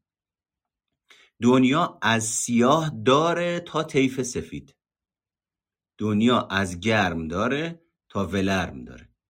اعداد از 0 1 شروع میشن تا 100. تنها اعداد دنیا 0 و 100 نیستن که، 2 تا حالت که بیشتر نداره. اما وقتی من و شما در طول زندگی یاد گرفته باشیم تحت تأثیر تعامل با محیط عموماً 0 و 100 دنیا رو ببینیم، تو بزرگسالی هم همون تحول نیافتگی که فروید راجع بهش صحبت میکنه و اسمشو میذاره تثبیت، تو شخصیت ما تثبیت شده، پایدار شده. یا دنیا یا مردم خوب میبینم 10 دقیقه، یا 10 دقیقه بعد به محض اینکه یه کسی بهم یه کار غلطی انجام میده کل آدما دیگه به درد نخورن و احساسات و هیجانات من با طرز فکرم جابجا میشن. وقتی که خشم و عصبانیت به شدیدترین حالت خودش میرسه، احتمال کمی داره که ما به چیز دیگه‌ای واقف باشیم. هنگامی که به دنبال علت خشم میگردیم، اغلب اوقات توجه ما به سمت وقایع بیرونی یا آدم‌هایی که در اطرافمون هستن جلب میشه و اونها رو دلیل عصبانیت خودمون میدونیم. پس یعنی یکی از مکانیزم‌های دفاعی که در خشم احتمال فعال شدنش زیاده، پروژکته، فرافکنیه. من عامل خشمم رو دیگری میدونم، اصلا حواسم به این نیست مکالمات و نشخوارهای فکری منه که باعث برانگیخته شدن احساساتم میشه. اویی که بیرونه یک رویداد فعال سازه. چی رو فعال کرده؟ مکالمه من، تفسیر من نسبت به رویداد فعال ساز. پس تفسیر و تعبیر من نسبت به واقعه که باعث میشه احساسات من برانگیخته بشن، نه واقعه. متاسفانه اونایی که تحول نیافتگی شدید دارن این واژه ها، این نوع صحبت ها ازشون زیاد شنیده میشه. آقای مهرگان اگه میشه بهش بگین جواب تلفن منو بده دیگه. بهش میگم خب چطور مگه؟ میگه آخه وقتی جواب تلفن منو نمیده من حالم بد میشه، من استرسم زیاد میشه. میگم نوش جونت. بعد شوک میشه، میگه آخه شما چه جور مشاوری هستین که اینجوری صحبت میکنین؟ میگم من تو این 4 جلسه به شما چی آموزش دادم؟ بعد فکر میکنه میگه آها بله راست میگی. وقتی که دوبارهش توضیح میدم، الان صدا هست بچه‌ها؟ الان چه اتفاقی میفته؟ این فردی که تلفنشو جواب نمیده، من داشتم میگفتم که مثلا این آدمی که حالش بد میشه میترسه، کاشف به عمل میاد که تو رابطه های گذشتهش طرفینش تلفنش رو جواب ندادن، بعد کاشف به عمل اومده خیانت کردن بهش، دوری زدن، پیچوندنش، باش رو راست نبودن. الان که اون رابطه ها تموم شده با یه آدم دیگه تو رابطه است، وقتی این آدم تلفنشو جواب نمیده، تمام خاطراتی رو که در رابطه با افراد گذشته داشته تداعی و بازنوازی میشه برای این فرد و در سطح اتومات و ناخودآگاهش میره سراغ اینی که آها الان دوباره داره بهم خیانت میشه، نکنه داره بهم خیانت میشه. بذار اون وقتی که میره دنبال اینی که از خیانت فرضی پیشگیری بکنه. پس وقتی طرف مقابلش تلفنشو جواب نمیده چیکار میکنه؟ تعداد زنگ زدنهاش زیاد میشه. طرف مقابلی هم که از این واقعه‌ای که در گذشته برای او اتفاق افتاده خبر نداره، میگه بابا این چه سیریشیه، چرا ول نمیکنه، چرا نمیفهمه من الان سر کارم، چرا متوجه نمیشه من دوستش دارم ولی الان تمرکزم رو کارمه. اما اویی که بهش خیانت شده و منی که تلفنم رو جواب نمیدم، من برای او یک رویداد فعال سازم که تمام خاطرات ناخوشایند گذشتهش فعال بشه و به خاطر احساسات ناخوشایندی که در گذشته تجربه کرده، نیروی محرکه زنگ زدن افراطی و پیشگیری از خطر فرضی در وجود فرد تولید میشه و تند و تند میخواد زنگ بزنه، اسمش هم اینه که او وقتی تلفنش جواب نمیده حال من بد میشه، در صورتی که ربطی به او نداره. او فقط یک عامل فعال سازه. و متاسفانه ما در جامعهمون اساساً از این بینش خبری نیست، یعنی مشکل رو در دیگران میبینیم، اساساً بینشی نسبت به سهم خودمون و اختلال خودمون و درگیری خودمون و جهل خودمون و ناکامی خودمون نداریم. همش میگیم تو درست شو تا من درست شم. این همون بازی بچگانه‌ایه که از تحول نیافتگی ریشه میگیره که تو اول جواب بده بعد من این کار میکنم. خب این آدمه رو باید تنهاش گذاشت بمونه تو تنهایی خودش که متوجه بشه که دنیا با دنیای بزرگسالی با قاعده دنیای کودکی کار نمیکنه اصلا. خب بچه‌ها، عوامل انسانی و غیر انسانی وجود دارن که خشم رو ایجاد میکنن. عوامل انسانی یعنی چی؟ یعنی آنچه عموماً درون ماست که یه بخشیش ژنتیکه، یه بخشیش فکرمونه، یه بخشیش واکنش‌های بدنیمونه، یه بخشیش رفتارهای متکی بر انگیزه‌های آنیه. چی بهش میگیم؟ میگیم خلق و خو. یعنی بعضیا هستن خلق و خوشون حساسه، زودتر از بقیه خونشون به جوش میاد، اینجوری وارد دنیا شدن، دست خودشون نبوده.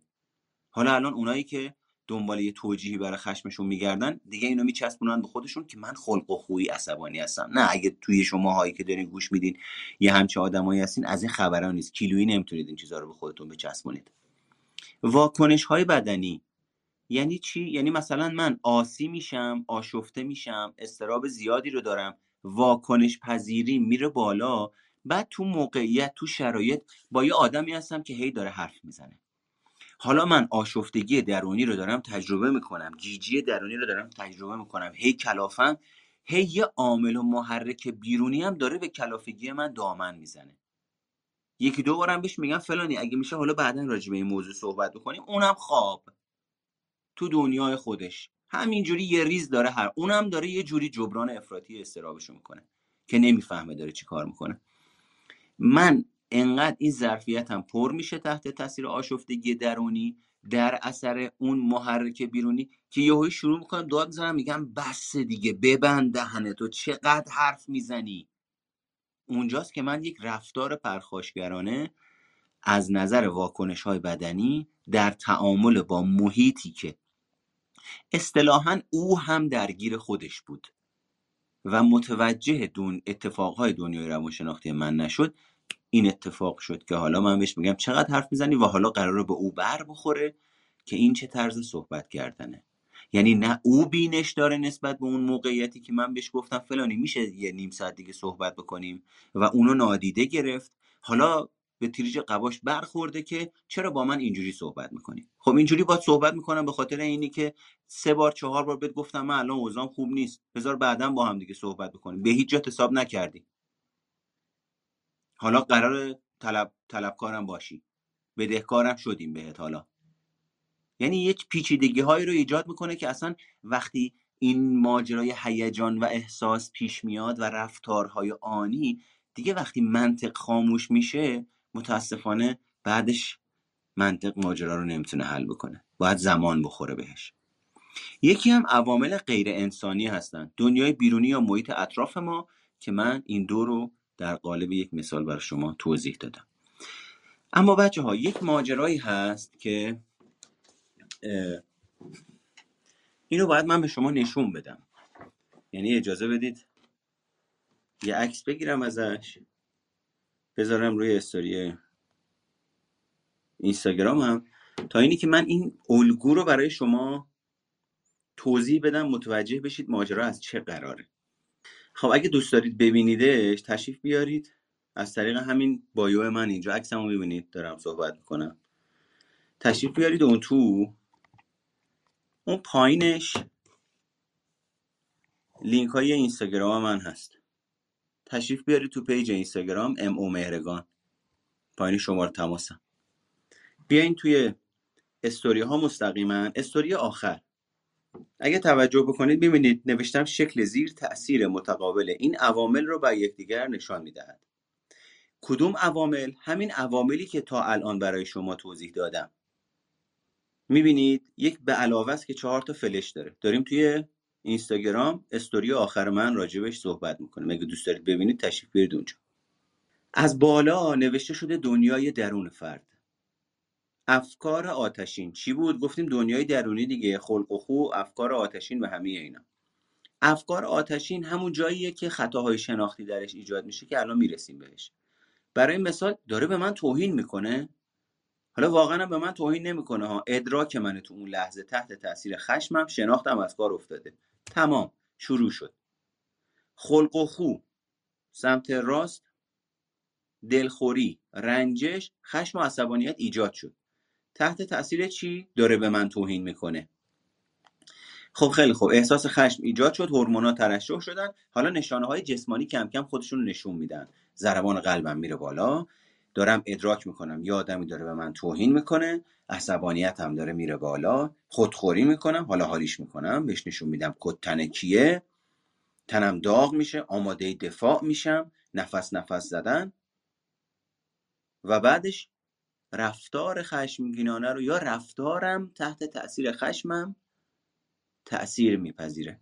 اون وقته که یا حمله ور میشم به طرف مقابل، این که این حمله ور شدن میتونه به صورت کلامی باشه یا واقعا به صورت رفتاری باشه یا فرار کردن باشه یا شکوندن یا پرت کردن اشیا باشه. حالا ماجرا اینه که این سیکل منظمی نداره، از هر جای این ماجرا میتونه شروع بشه.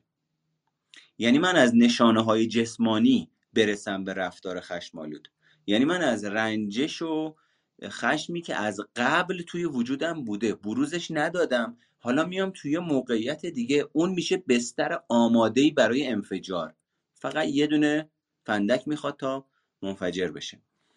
پس اینم از این. حالا بریم سراغ بعدی. و نکته بسیار مهم اینه که این مردم و وقایع نیستند که باعث خشم شما میشن، بلکه واکنش ما به مردم یا وقایع خشمه. تحقیقات نشون داده که خشمگین شدن به معنای اینه که شما یاد نگرفتید با موقعیت و افراد کنار بیایید و اون رو تحت مدیریت خودتون در بیارید. بچه‌ها یکی از عوامل خشمگین شدن اینه که من و شما نمیتونیم آن چیزی رو که مد نظرمونه کنترل کنیم. پس چون نمیتونیم تحت کنترل و تسلط خودمون درش بیاریم، فتیله زور رو میبریم بالا. بدو ببینم، مگه نگفتم، بشین ببینم، بخور ببینم، جواب تلفن رو بده، مگه 10 دفعه با هم صحبت نکردیم، باز که داری کار خودتو میکنی. اینجاست که کم کم پای تهدیدم میاد وسط. تو حالا این دفعه جواب تلفنتو نده تا بهت بگم چه خبره. این بار آخره دیگه که قرار ما با هم دیگه اینجوری صحبت بکنیم. پس یعنی یکی از عواملی که خشم ما برانگیخته میشه اینه که من احساس میکنم کنترلم رو دارم نسبت به موقعیت، شرایط رو، افراد از دست میدم و جایگاه قدرت هم دارم از دست میدم. اون وقتی که سرکوب میکنم. برای مدیریت خشم اول باید اندیشه هایی رو که باعث بروز خشم در ما میشن مورد شناسایی قرار بدیم و با اونها شفاف بشیم. مثلا بعضی از این اندیشه های داغ و خشم برانگیز اینه که اون آدم خیلی آدم احمقیه. این یعنی چی؟ یعنی من یک نگاه از بالا به پایین دارم که او رو احمق میبینم، خودم رو دانا. در واقع خیالتون رو راحت بکنم، با کمال احترام، اون زمانی که دیگران رو احمق مینامید، حماقت خودتون رو فرافکنی میکنید و در دیگران میبینید.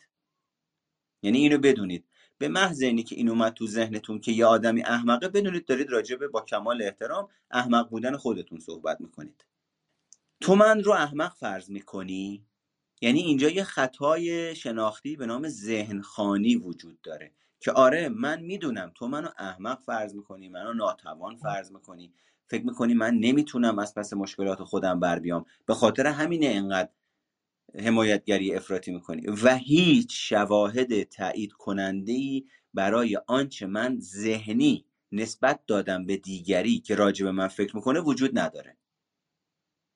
یا تو خیلی خودخواهی، من از اینجا نفرت دارم، آدم احمق 100 بار بهش گفتم اما نمیفهمه. حالا سوال اینجاست، اگه شما هم از این افکار خشم برانگیز دارید، لطفاً بنویسیدشون یا بهشون توجه بکنید. اما خطاهای فکری یا خطاهای شناختی، اولین خطای شناختی که همین الان هم ضمنی بهش اشاره کردم اینه که موضوع رو شخصی تلقی کنید. بهش میگن اسناد به خود. ربط دادن آقای گودرزی به خانم شقایقی. سادهش این شکلیه: من دارم وارد یک مهمونی میشم، از چارچوب در که وارد میشم دو نفر با صدای بلند شروع میکنن به خندیدن. من کل ماجرای مهمونی رو فراموش میکنم، میگم اینا به من خندیدن، اینا آماده بودن من وارد بشم منو مسخره کنن. خب خیلی خوب، چجوری من تونستم ذهن اونا رو بخونم؟ چجوری من فهمیدم واقعا خنده اونا به من ربط داره؟ فقط چون خندیدن اونها با ورود من به مهمونی همزمان شده، من آقای گودرزی رو به خانم شقایقی ربط دادم، به خودم گرفتمش ماجرا رو. به این میگیم الساق به خود، اسناد به خود، که در حقیقت افرادی که در سطح روان پریش میرسن این اسناد به خود در وجودشون خیلی پررنگ میشه. مثلا نشسته جلوی تلویزیون، آقای رئیس جمهور داره صحبت میکنه، میاد مثلا گوششو میخارونه، یهویی برمیگرده به تو نگاه میکنه میگه دیدی به من علامت داد؟ این میخواست به من یه چیزی رو برسونه. این اونجاییه که دیگه واقعیت سنجی فرد داره مختل، داره چپ و راست میزنه. ما بهش میگیم موضوع را شخصی تلقی کردن. افرادی که عصبی و خشمگین هستن معمولا موضوعات رو شخصی تلقی میکنن. اونها انگار همیشه منتظر شنیدن حرفهای سرزنش آمیز از دیگران هستن. بچه‌ها افرادی که خشمگین هستن احتمالاً در دوران کودکیشون زیاد نادیده گرفته شدن، زیاد ناکامی رو تجربه کردن، زیاد کامروایی رو تجربه کردن، زیاد سرزنش شدن، تحقیر شدن، تنبیه شدن، توبیخ شدن، مسخره شدن. به خاطر همین عصبانیان. در صورتی که و به صورت ناخودآگاه وقایع رو اینطور میبینن و برداشت میکنن که دیگران به اونها دارن بی‌توجهی میکنن و بی‌احترامی تعبیر میکنن رفتار دیگران. پس ما داریم راجع به تعبیر و تفسیر خودمون نسبت به واقعه صحبت میکنیم. یعنی در واقعیت ممکنه یه آدمی اصلا حواسش به من نبوده که به من توجه نکرده، درگیر زنش که حامله بوده باید زود میدویده میرفته بهش میرسیده بوده، اما چون من توقع اینو دارم که ما با هم دوستیم، حتما قبل از اینی که بخواد از شرکت بره بیرون باید بیاد به من یه سر بزنه، وقتی این اتفاق نمیفته من بهش میگم بیشعور رو دیدی؟ اصلا به من نگاه هم نکردم، با اینی که کل مدتی که تو شرکت بود جلو چشمش بودم، حتی 2-3 بار به من نگاه کرد، در صورتی که من خبر ندارم. تو دنیای روانشناختی اون آقا این مثلا زنش باردار بیمارستانه، اصلا از نظر ذهنی اینجا نیست، مادرش رو از دست داده، من خبر ندارم، اصلا از نظر ذهنی دنیای سالمی رو تجربه نمیکنه. الان من تو خودشیفتگی و توقع خودم هم که دیدی منو نگاه کرد، خب نگات ببین دیدت ولی نگاهت نکرد، یعنی چشماش دیدت اما تمام ذهنیتش درگیر مسئله و بدبختیی که دارش اتفاق افتاده بود درگیر بود. اونجا من این رو به خودم میگیرم که دیدی اینجوری شد، بعد من این دیدی رو با خودم جمعش میکنم، حملش میکنم، 1-2 روز 3 روز 1 هفتم با خودم خودخوریش میکنم، میبافمش، بزرگش میکنم. هفته بعد که شنبه میام سر کار طلبکار با توپ پر تو قیافه برای آدمه میخوام بشینم. اون بنده خدای بیچاره هم از همه جا بیخبر میخواد بیاد تو شرکت، میبینه من اصلا بهش توجه نمیکنم، بهش بی‌محلی میکنم، هی میاد میپرسه چی شده فلانی، چه اتفاقی افتاد؟ برو بابا برو تو آدم درستی نیست، برو دنبال زندگی. اینجا کی توهم داره؟ اینجا کی تو تحول نیافتگی خودشه؟ اینجا کی حق به جانبی رو به ناحق و نابجا داره زندگی میکنه؟ در صورتی که حقیقت اینه که اون افراد اصلا متوجه حضور نشدن و هیچ قصد و عمدی در کار نبوده. سوال اینه آیا شما هم در زمره افرادی هستید که گاهی اوقات موضوع رو شخصی تلقی میکنید و خشمگین یا ناراحت میشید؟ اگه گاهی اوقات اشکال نداره، اما اگر میبینید مداوم داره تکرار میشه باید یک کاری انجام بدید. علل حساب 5 تا مورد برای خودتون بنویسید. دیروز پیش فلانی، پیروز فلانجا، تو مسافرت رفته بودیم فلانی فلان حرف زد من به خودم گرفتم. خطای بعدی خطای بی‌اعتنایی و نادیده گرفتن موارد مثبته. تو مثال مریم دیدیم که او به واقعه کوچیکی که رخ داده بود که شیطنت بچه‌ها بودن فکر کرد، اما به این موضوع که بچه‌ها نیم ساعت از بازیشون رو در سکوت و صلح گذرانده بودن توجه نکرد. یعنی تعمیم افراطی. این هم یکی از مشکلاتیه که اغلب افراد زودخشم با نزدیکان خودشون پیدا میکنن. مثلا چه جوری؟ یه مثال بزنم. مثلا فرض بکن یه بابایی، باباها، یه پدری آدم زودخشمیه. به خاطر زودخشمش متوقعه، طلبکار همیشه از دیگران.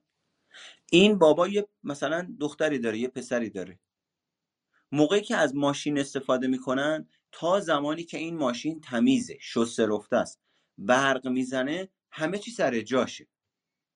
حتی یک کلام هم تشکر نمیکنه، حتی تشکر هم نه، نمیگه آفرین دمتون گرم شما از ماشین استفاده میکنید، من الان 6 ماه دارم میرم و میام میبینم با اینی که از ماشین استفاده میکنید حواستون به نظافت ماشین هست.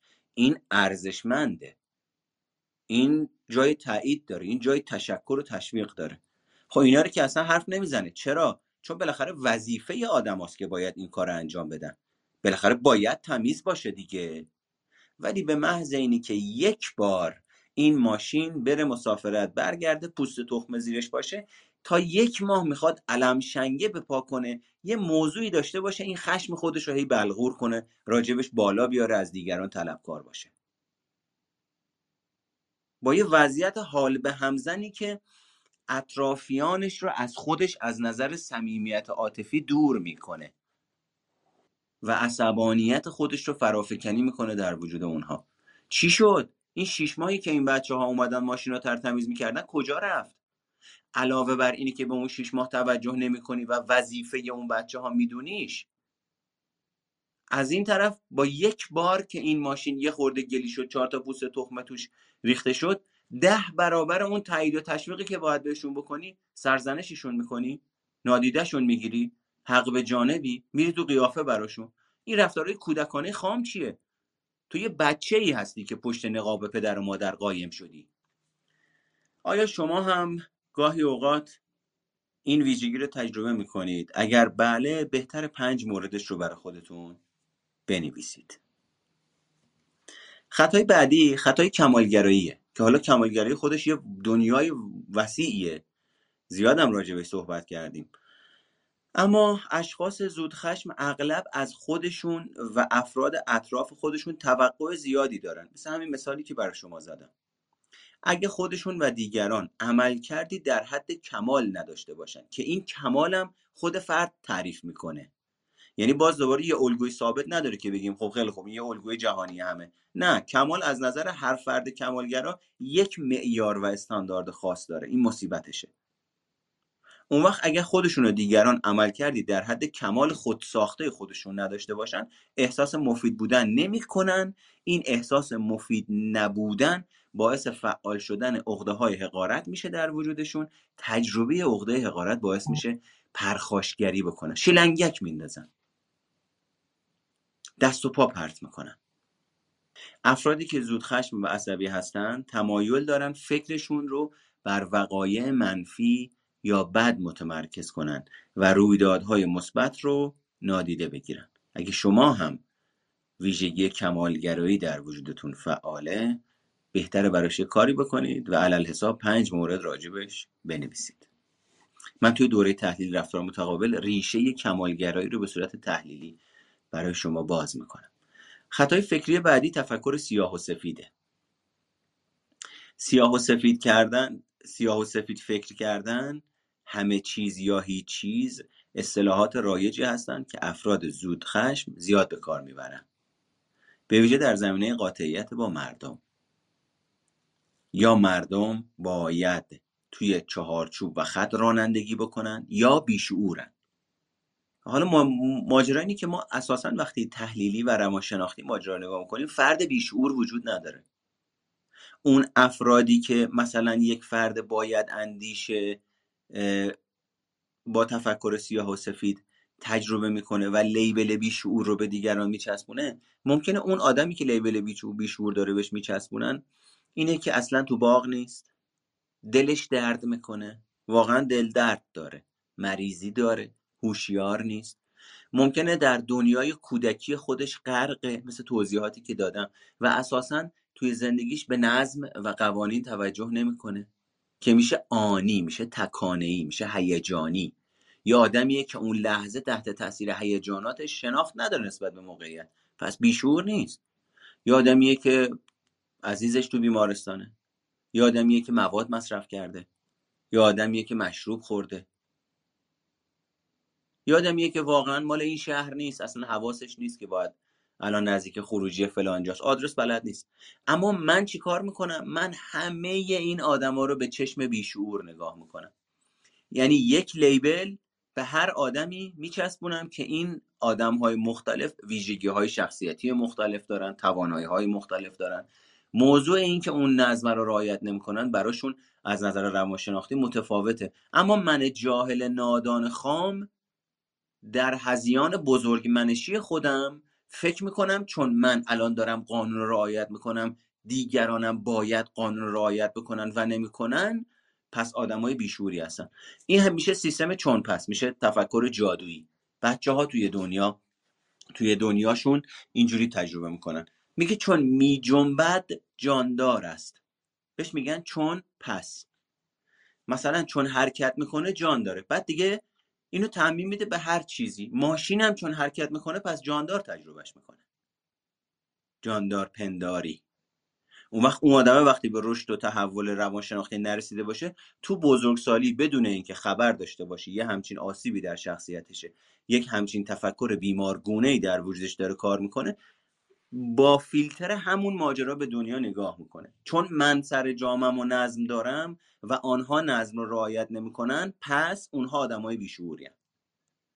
خب این میشه جهل، این میشه خود بزرگمنشی، این میشه خودشیفتگی که در بزرگسالی خودش رو با اختلالات شخصیت نشون میده دیگه. و اگر شما هم تفکر سیاه و سفید دارید که من با توجه به تجربیاتم توی این 10-12 هزار نفری که آموزش دادم میبینم، هنوز کسی رو ندیدم که تحت تأثیر آسیب تفکر دو قطبی یا تفکر سیاه و سفید به بزرگسالی نرسیده باشه. اما بریم سراغ یه سری اندیشه های متعادل به جای خطاهای فکری. شما میتونید 2 ستون تشکیل بدید، یکی برای افکار خشم آلودتون و دیگری برای اندیشه‌های متعادل‌تر. مثلا وقتی در افکار خشم آلود میگید این آدمی چرا اینجوری به من خیره شده؟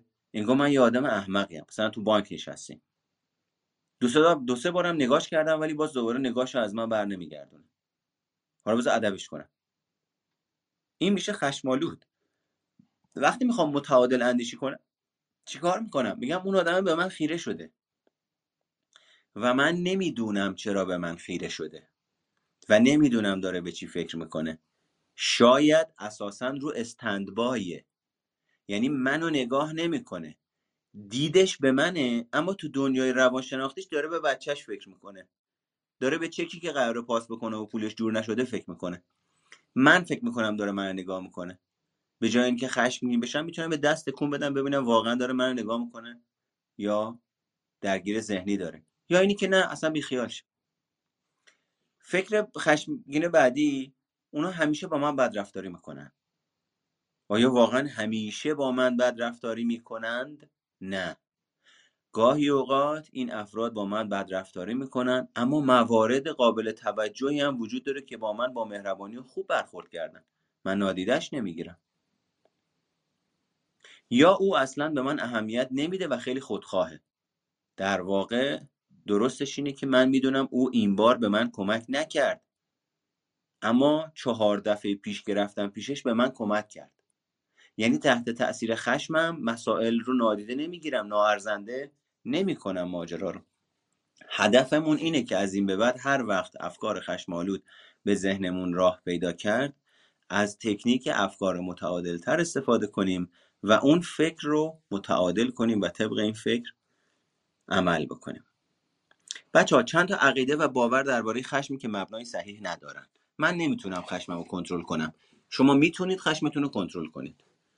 کسی که میگه من نمیتونم خشمم رو کنترل بکنم، نمیخواد خشمش رو کنترل بکنه. یعنی میخواد مسئولیت پذیری خشمش رو به عهده نگیره. پس میگه نمیتونم، چون تو دنیا نمیتونم وجود نداره. انتخاب من میکنم اینو. پدرم آدم عصبانی و خشمگینی بود، منم اونو از این به ارث بردم. اصلا این ربطی به این ماجراها نداره. پدر آدم عصبانی و خشمگینی بود، تو هم تحت تاثیر عصبانیت و خشمگینی اون یاد گرفتی، اما تو آدم منفعلی نیستی که نتونی تصمیم بگیری طبق این عصبانیتی که از پدرت یاد گرفتی عمل نکنی و یه رفتار جدید یاد بگیری. اگه من خشم خودم رو خالی نکنم منفجر میشم. من بهت پیشنهاد میکنم منفجر شو قربون شکلت، چون اصلا انفجاری وجود نداره.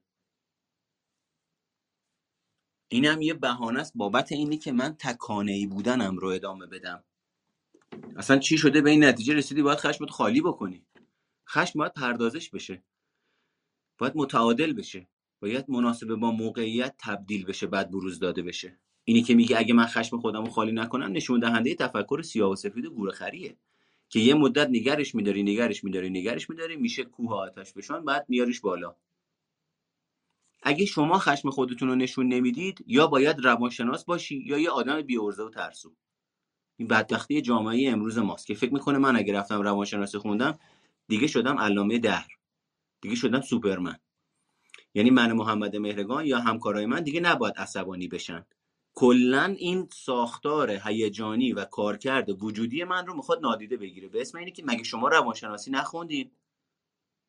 شما دیگه برای چی عصبانی میشین؟ اون وقت من به اون آدم میگم طبق کدوم معیار، طبق کدوم رفرنس داری میگی؟ تو کدوم رفرنس نوشته روانشناس نباید عصبانی بشه؟ بعد وای میسه منو نگاه میکنه.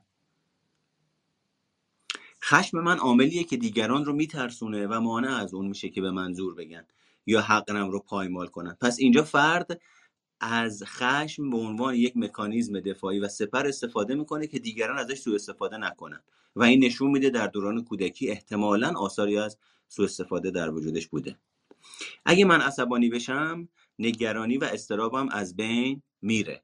پس من از نگرانی و استراب که کاسه چه کنم باید دستم بگیرم و گیج میزنم و تحمل بلا تکلیفی رو ندارم فرار میکنم به پرخاشگری. اگه من خشمم رو نشون بدم اونها رو از خودم میرنجونم. آدمای منفعل پرخاشگر، آدمای منفعل که اگه من بهش بگم نه نمیام، اگه بهش بگم برو عقب، اگه بهش بگم حد و حدودت رو رعایت بکن، ناراحت میشه، رنجیده خاطر میشه. اونجاست که من مشاور ازش میپرسم اگه طرف مقابل رنجیده خاطر بشه چه اتفاقی میفته؟ مگه تو میتونی جلوی رنجش دیگران رو بگیری؟ که در نهایت به این نتیجه میرسیم که آخه من نمیخوام دیگران رو از خودم ناراضی کنم، چون میترسم تنها بمونم، چون میترسم طرد بشم، چون میترسم انقدر خودم رو سرزنش بکنم که دیگه ندونم باید چی کار بکنم باهاش، چون میترسم گند بزنم و خراب کنم، چون میترسم مورد ارزیابی و قضاوت دیگران قرار بگیرم. و دختر خوب دختریه که خشمگین نمیشه و گستاخی نمیکنه. دختر خوب دختریه که مناسب به اندازه به جا، نه دختر خوب، پسر خوب، انسان خوب، انسانیه که مناسب با موقعیت به اندازه به جا احساساتش رو تجربه میکنه، پردازش میکنه و بروز میده به نوعی که نه حریم و حدود اجتماعی افراد نادیده گرفته بشه، نه به خودش آسیب بزنه، نه به دیگران، و نه حریم و حدود و چارچوب‌های خودش مورد بی‌احترامی قرار بگیره. و نکته نهایی اینه که لازمه که با دقت به افکار داغ و خشم‌آلود خودمون نگاه کنیم و سعی کنیم ببینیم که آیا طرز نگرش ما به موقعیت‌ها و رفتار آدم‌ها صحیحه یا نه. چون تمام صحبتی که داشتیم ما میکردیم راجع به طرز نگرش و برداشت و تعبیر ما از وقایع که باعث میشه احساسات متفاوت و متناقضی در وجودمون تجربه بشه. و همیشه به خاطر داشته باشید که عقلانیت میتونه خشم رو متعادل کنه. کاهش دادن نشانه های جسمی خشم. ببینیم چند تا اسلاید داریم. اینو بگم بعدش تموم بشه. برای کاهش دادن نشانه‌های خشم بهتره اونها رو در همون مرحله اولیه شناسایی کنید. یعنی چی؟ یعنی قبل از اینی که به حالت انفجار برسید، قبل از اینی که خشم بخواد فعال بشه و منطقتون رو از کار بندازه، باید قوه شناساییش رو پیدا کنید و بپذیرینش. به محض تشخیص نشانه‌های اولیه تنش و اضطراب در خود، از روش‌های آرامبخش بهره بگیرید و از بالا آوردن خشم خودتون جلوگیری کنید. 1. از طریق ورزش و تحرک. 2. گوش کردن به موسیقی. 3. تماشا کردن تصویر طبیعت. 4. خواندن کتاب. 5. رایحه آرام بخش. 6. حس لامسه. 7. یوگا. ببین خیلی مهمه که نکته‌ای که در تمام این تکنیک ها وجود داره اینه که من زمانی که خشمگین میشم حواس خودم رو درگیر کنم. لامسه، چشایی، بویایی، بینایی، شنوایی. اینا رو وقتی درگیر میکنم میتونم احساساتم رو مدیریت بکنم. چرا؟ چون حواس ما باعث برانگیخته شدن احساسات ما هم میشوند. و این هم از این. حالا اگر کسی دوست داره سوالی بپرسه میتونه سوالش رو مطرح بکنه. رفتار تکانه‌ای خشم نیست، رفتار تکانه‌ای میتونه خشمم باشه. خب این هم از این. بسیار خب بذارید ببینم. خب جناب آقای خاکستری خیلی خوش اومد. خواستم سوالی رو خدمتتون بگم. من خودم 30 سال تدریس کردم، ابتدایی، راهنمایی، دبیرستان. هم خشونت رو از طرف دانش آموزا دیدم، هم خشونت رو از طرف معلمان. بله. یه نمونهش که دانش آموز میدونید که آقای خشخاش دبیر نمونه فیزیک رو در بروژه دانش آموز با چاقو زد. بعد نمونه‌ای که کتک زدن دانش آموزان به سوی معلمان. الان تو مدارس یک از مشکلات تدریس معلمان واقعیتش همین خشونت دانش آموزان هستش که با الفاظ بسیار نازی و رفتاراتون موجب میشن که حساب هم معلم عصبانی میشه همین. و این دو تا مسئله است. یکی خشونت معلم‌ها، دو خشونت دانش آموزا که هم با معلم دارم هم بین خودشون. می‌بینیم مرتب در مدرسه این بیرون از مدرسه شروع می‌کنن به دعوا کردن گروهی. حتی الان نگاه شما دیدار من خلاصه کنم که دیگه به موضوع خودتون بپردازید. به خانم‌ها هم کشیده شده. شما در شیراز دیدید دو گروه از خانم‌ها با هم درگیر شدن و حتی یکیشون هم چاقو دستش بودن. و الان نگاه میکنیم الان شرایط کنیم. این دو تا مسئله سوم اینه که الان با دو تا صحبت کردن با مثلا جامعه با طرف مقابل یه دفعه میبینیم میگن اصطلاحاً طرف از کوره در میاد. یعنی سطح تحمل افراد بسیار پایین اومده. یعنی تا یک کلمه چیزی قسم میرم این پدیده آیا فقط پدیده روانشناسیه یا مسئله حاکمیتی هم در این تاثیر داره؟ یعنی روابط حاکمیتی هم در این قضیه تاثیر داره؟ این دوتا رو با هم سوال زیاد شد وقت شد اگر بشه تفکیک بشه. خواهش توانستم مقصودمو بیان کنم. بله. چون الان خیلی معلم‌ها با این خیلی درگیر هست. بله متوجه. موجه میشه معلم از کوره در میره. بله متوجه. خیلی ممنون، تشکر می‌کنم از بحثتون که واقعا این بحث بسیار بسیار کاربردی امروزه. خواهش می‌کنم. و حتی این قتل‌هایی که انجام میشه بیشترش همینه که شما گفتید. خیلی ممنون. خواهش می‌کنم. بله ببینید این به صرفاً روانشناسی معطوف نمیشه، به جامعه شناسی هم معطوف میشه. ببینید عملکردهای روان، یعنی اینجوری به شما بگم، تنها مکانیزمی که من متوجه شدم مکانیزم دفاعی که آگاهانه اتفاق میافته مکانیزم سرکوبه. پس حالا این سرکوب چه توسط یک حاکمیت اتفاق بیفته، چه توسط پدر اتفاق بیفته، چه توسط مادر اتفاق بیفته، چه توسط دوست اتفاق بیفته، چه توسط مربی اتفاق بیفته، چه توسط معلم، باعث میشه که یک چیزی رو ما داریم سرکوب میکنیم، یعنی از اینی که بروز داده بشه جلوگیری میکنیم، آن هم نه به صورت نرم و ملایم و عقلانی و منطقی. اصلا هیچ توضیحی نمیدیم. حق نداری راجع به این موضوع حرف بزنی. اگر بخوای راجع به این موضوع حرف بزنی، برو دنبال زندگی خودت. یعنی بقای اون آدمه به خطر میفته. حالا ماجرا اینجاست وقتی فراوانی، حدت و شدت سرکوب در حوزه ها و حیطه های مختلف، فرهنگی، اجتماعی، اقتصادی، سیاسی، خانواده، بالا میره، این تاثیر خودشو میذاره. یعنی چی؟ یعنی اینا با همدیگه همبسته و وابسته هستن. اون معلمی که داره خشم از خودش نشون میده، مگه دانش آموز دیروز نیست؟ مگه تحت تاثیر همین فرهنگ سرکوب بزرگ نشده؟ مگه تو همین فرهنگ خانوادگی و نظام آموزشی سرکوبگر بزرگ نشده؟ خوش شده معلم. الان داره جبران افراطی همونو در میاره. تا دیروز در جایگاه قدرت نبود، جلوی این سرکوب کاری از دستش بر نمی اومد، نهایتا ناسازگاری، نهایتا این خشم رو داره جابجا بکنه، ببره دم در مدرسه با دوستاش پیادش بکنه. امروز جایگاه قدرت پیدا کرده شده معلم. هنوز مکانیزم روانشناختی که تحت تاثیر عوامل اجتماعی، سیاسی، فرهنگی و همه اینها در وجودش نهادینه و سرکوب شده، همون داره فعالیت میکنه. پس نمیتونیم همش رو نسبت بدیم به حاکمیت. خب بالاخره من فرهنگ خانوادگیم هم هست، اجتماعیم هم هست، سیاسیم هم هست، الگوهای رفتاری که در اجتماع با همدیگه داریم انجام میدیم. ما نگاه کنید ببینید، واقعا اگر صادقانه بخوایم برخورد بکنیم، جامعه تحول نیافته ای هستیم. ما جامعه هستیم که هزیون بزرگمنشی درش سر به فلک میکشه.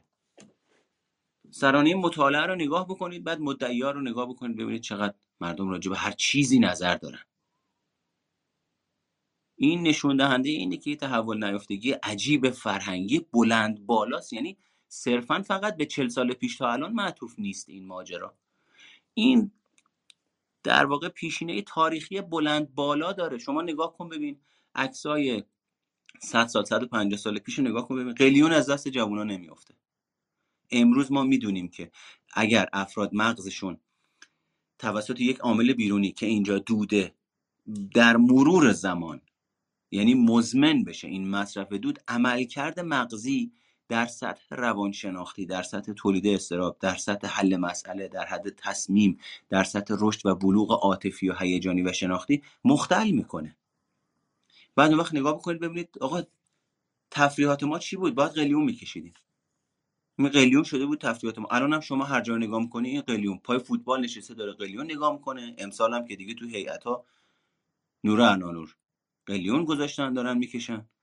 از زمان کودکی این قلیون داره بود. یعنی میخوام به شما بگم نه لزوما اینجوری نیست که به مثلا حاکمیت الان ربط داشته باشه. این ماجرا بلند بالا مسئله تاریخی ماست، مسئله فرهنگی ماست که باعث میشه این آسیب ها و این خامی ها و این تحول نیافتگی هایی که داریم میبینیم نشانه تحول نیافتگی های نسل های پیشینه که نسل به نسل به واسطه روش های مختلف به نسل بعدی منتقل شده. نسل بعدی هم دوباره بدون مطالعه همینجوری کیلویی پیش خودش فکر کرده حالا که من مثلا نسل 50، حالا که ما یا نسل 60 که اینقدر زندگی سختی داشتیم و پامونو جلو بابامون نمیتونستیم دراز بکنیم، راحت نبودیم، تا ساعت 10 شب بیشتر نمیتونستیم بریم بیرون، شدیم این منی که پدر مادر شدم، حالا جبران افراطیش میکنم دیگه، هرچی از دهنه این بچه در میاد میگم ببین ما که اینجوری شدیم، بذار اونا اینجوری نشن. ساعت 10 اصطلاحا میگن مکانیزم جبران رو شما میفرمایید؟ بله، من میگم یکی از مکانیزم هایی که اینجا داره فعال میکنه مکانیزم جبران افراطیه. نه جبران سالمه. ما توی طرح درمانی داریم زمانی که مسئله افراط و تفرید پیش میاد ناسالمه. جبران افراطی، اجتناب افراطی، تسلیم افراطی. آنچه که به صورت عملی داره اتفاق میفته جهلیه که باعث تداوم جبران افراطی میشه. جهل و نادانیه که در قالب هذیان بزرگمنشی باعث سرکوب میشه، باعث اجتناب افراطی میشه، باعث تسلیم افراطی میشه. و الا صرفاً همه چیز رو بخوایم به یک ارگان نسبت بدیم، باز دوباره من صادقانه بگم ریشه عدم مسئولیت پذیری خودم رو درش میبینم که بگم او باعث شد. نه آقا، ما الان تو یک ساعت و دو ساعت داریم صحبت میکنیم، بگیم او یک رویداد فعالساز تعبیر و تفسیر من از واقعه باعث میشه عمل کرده من و احساس و هیجان من شکل بگیره. پس نمیتونیم بگیم همش مربوط به بیرون از منه. جامعه شناسی تو کلامت الان بحث بین‌پایه کدومشون درست میفهمین؟ خانواده، مدرسه، به حساب محیط هم اینا یکسان تاثیر دارن، یعنی خانواده و مدرسه و رسانه ها و محیط اجتماعی، یا مثلا یکیشون بیشتر از دیگری؟ اینا به نظر من همبسته و وابستن، اصلا بحث بیشتر کمتر نیست، همه اینا با هم این نتیجه رو میسازن. کم و بیشش چه کمکی به ما میکنه؟ مثلا یکیش تاثیرگذار بیشتر باشه، مثلا بگیم خانواده ممکنه تاثیر بیشتری داشته باشه. نه، من اینجوری نمیبینم. من فکر میکنم اینا ارگان‌های نظام‌هایی هستن که با همدیگه تعامل میکنن و این نتیجه رو ایجاد میکنن. یکی تعامل بیشتر داره، یکی تعامل کمتر داره، اما ماجرا اینجاست هر کدومش نباشه این قاعده به هم میخوره، نظم این قاعده به هم میخوره. اصل ماجرا رو من در تحول نیافتگی میبینم، اصل ماجرا رو در رشد نیافتگی عاطفی و شناختی و شخصیتی میبینم، در رشد نیافتگی فرهنگی میبینم. و الا من اگر مثلا پدری خانواده‌ای باشم، بیام بچه‌هامو طوری تربیت بکنم که نسبت به یکی از محرک‌های اجتماعی ناسالم واکنشی رو که همه مردم نشون میدن نشون ندن، خب میتونن از خودشون مراقبت کنن. اما شما الان نگاه میکنی میبینی مردم رفتن، به نظر من خیلی از مردم درگیر رفتارهای عادتگونه اتوماتیک وار شدن، یعنی حتی خودش هم نمیفهمه چرا داره این کار رو انجام میده. اتاقی رو که من دیروز پیروز زدم راجبه همین حل مسئله بود که آقا من در ستارخان بودم، یه ماشین ستارخانم توش غذا فروشی زیادی هست، به خاطر همین ترافیک توش زیاده، یه ماشینی میاد دوبل پارک میکنه، خیلی خوب آقا دوبل پارک کرد. یه ماشین دیگه میاد کنار این ماشین دوبل پارک میکنه و یه لاین میمونه ماشینا رد بشن. اون وقت هوشیاری این آدما کجاست که وقتی دوبل پارک کرده بهش میگی آقا جای بدی وایسادی برو جلو وایسا، میگه برو بابا تو مأمور راهنمایی رانندگی میخوای درس اخلاق به من بدی؟ این آدمه بلوغ درش وجود داره، تکانه‌ای پرخاشگرانه، طلبکار بابت جایی که بدهکاره. چرا اینقدر این رفتار جبرانیه؟ چرا اینقدر این رفتار نامتعادل با موقعیت؟ من یه درباره معلم‌ها میخوام ببینم، گاهی این خشونت معلمات انجام میشه آیا به شخصیت فرد بسته یا بعضی موقع من دیدم مردم وظیفه‌مندی و مسئولیت زیادتر احساس. بعضی معلم‌ها من دیدم عصبانی نمیشن، بیخیال هم گفترش درس نخوام به خودش، آقای خاکستری برو پیداش خودش خاک خود برا، چرا عصبانی باشم من؟ ولی میگم این بعضی معلم‌ها اصلا احساس میکنه خیلی ناراحت، میگم خب مثلا من خودم اینجوری بودم، این پدر مادر با تمام مشکلات و تمام زندگیش، تمام سختی ها، با این تمام مشکلات جامعه، این بچه رو فرستاده مدرسه که درس بخونه، منم معلمم. این وظیفه‌مندی من خیلی موقع این وظیفه‌مندی ها مرا از چیز میکرد که به حساب فکر میکردیم که مثلا تمام کارام. آیا این تاثیر نداره به نظر شما؟ من چون خود شخصی خود من این احساس دارم، من 10 سال ابتدایی درس دادم، 10 سال راهنمایی، 10 سال دبیرستان، ولی این احساس داشت تا وقت دانش آموز درس نمیخونه احساس، یعنی یک دنیا دور سرم میومد که بیشتر فکر به پدر مادر این میکردم نه به خودش. بله. اگه اجازه بدین یه سوال بپرسم، شما بله یا خیر جواب بدین. آیا عصبانیت شما اثر بخش بود؟ خیر، نه اثر بخش نبود، تمام بود. ولی این خشمی که برای ما وجود می اومد که نمیخونن درس، میگم این پشت ذهن من شخصی خودم و دوستان دیگه، ولی دوستای دیگه دیدم اصلا این خیالشون نبود. من فکر میکنم در واقع اون مسئله شخصی شماست که نمیتونستین بچه‌ها رو کنترل کنید. این هم هست احتمال، شاید هم بله. این باشه درس نخوندنشون، شاید هم این مسئله باشه، من قبول دارم. بله ممکنه شخصی باشه. آره شاید معلم‌ها بودن بخیار بودن گروه پدرشون درس نخوندم ولی من خیلی ناراحت می شدم که دانش آموزی که درس نخونه، بیشتر نظرم خود دانش آموز نبود، اون پشت قضیه پدر مادر نگاه می کردم با تمام مشکلاتی که زندگیش و الان یه خاطره، الان بعدش نمیشه، برای خانمم چون معلم بود به حساب خیلی از این مسائل رو هم داشت.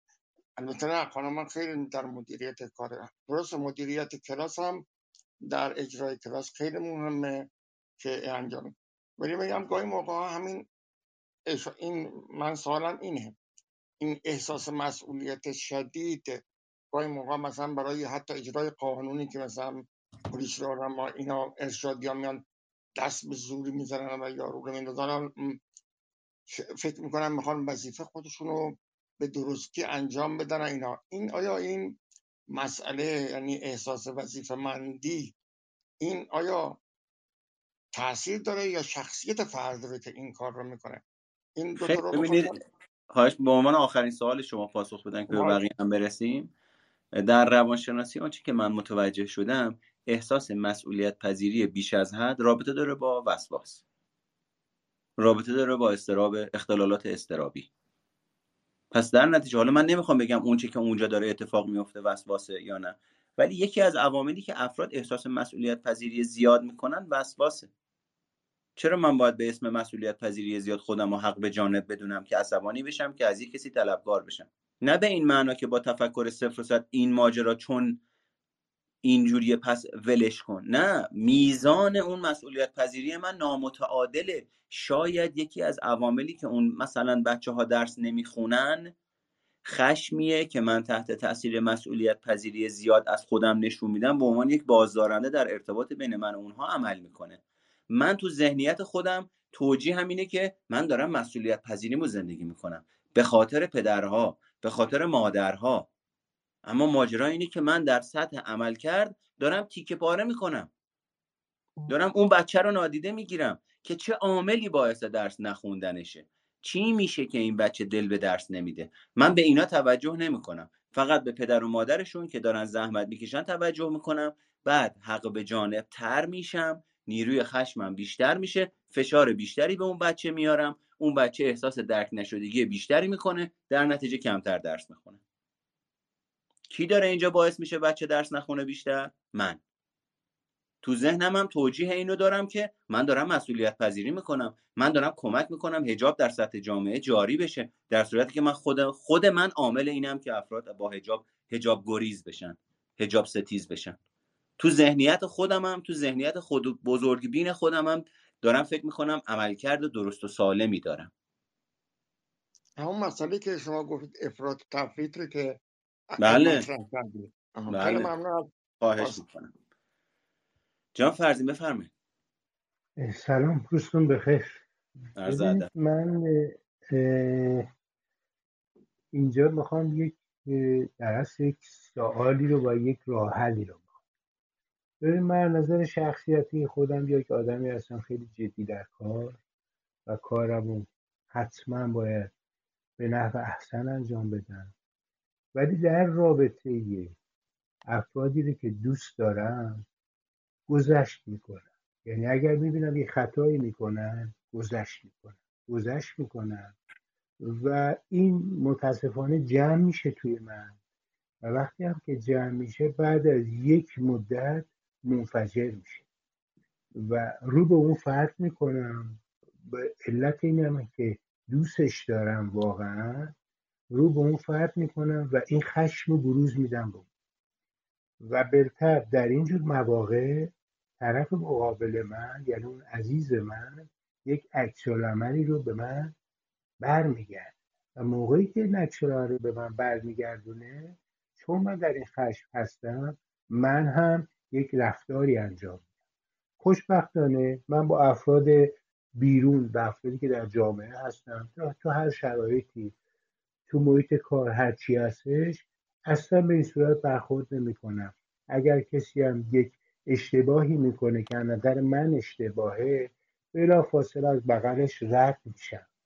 یعنی میگم که اوکی کردی که کردی دیگه، میذارم و میگم و هیچ گونه خشمی هم بعداً ندارم که بگم بعداً میرم تلافی میکنم یا بعداً میرم اینجوری میکنم اینا. یعنی یه چیزیه که اصلا گذر میکنم.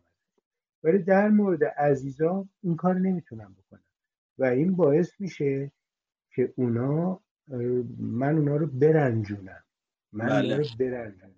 و من اینجا این سوالم اینه، یک، اینو به خودم خیلی داره کار میکنم که بتونم نه اینکه کنترلش بکنم، بتونم هضمش بکنم برای خودم، بتونم حرف بزنم. یعنی زمانی که یک چیزی رو میبینم که ناراحتم میکنه همون لحظه شروع کنم به صحبت کردن با فرد.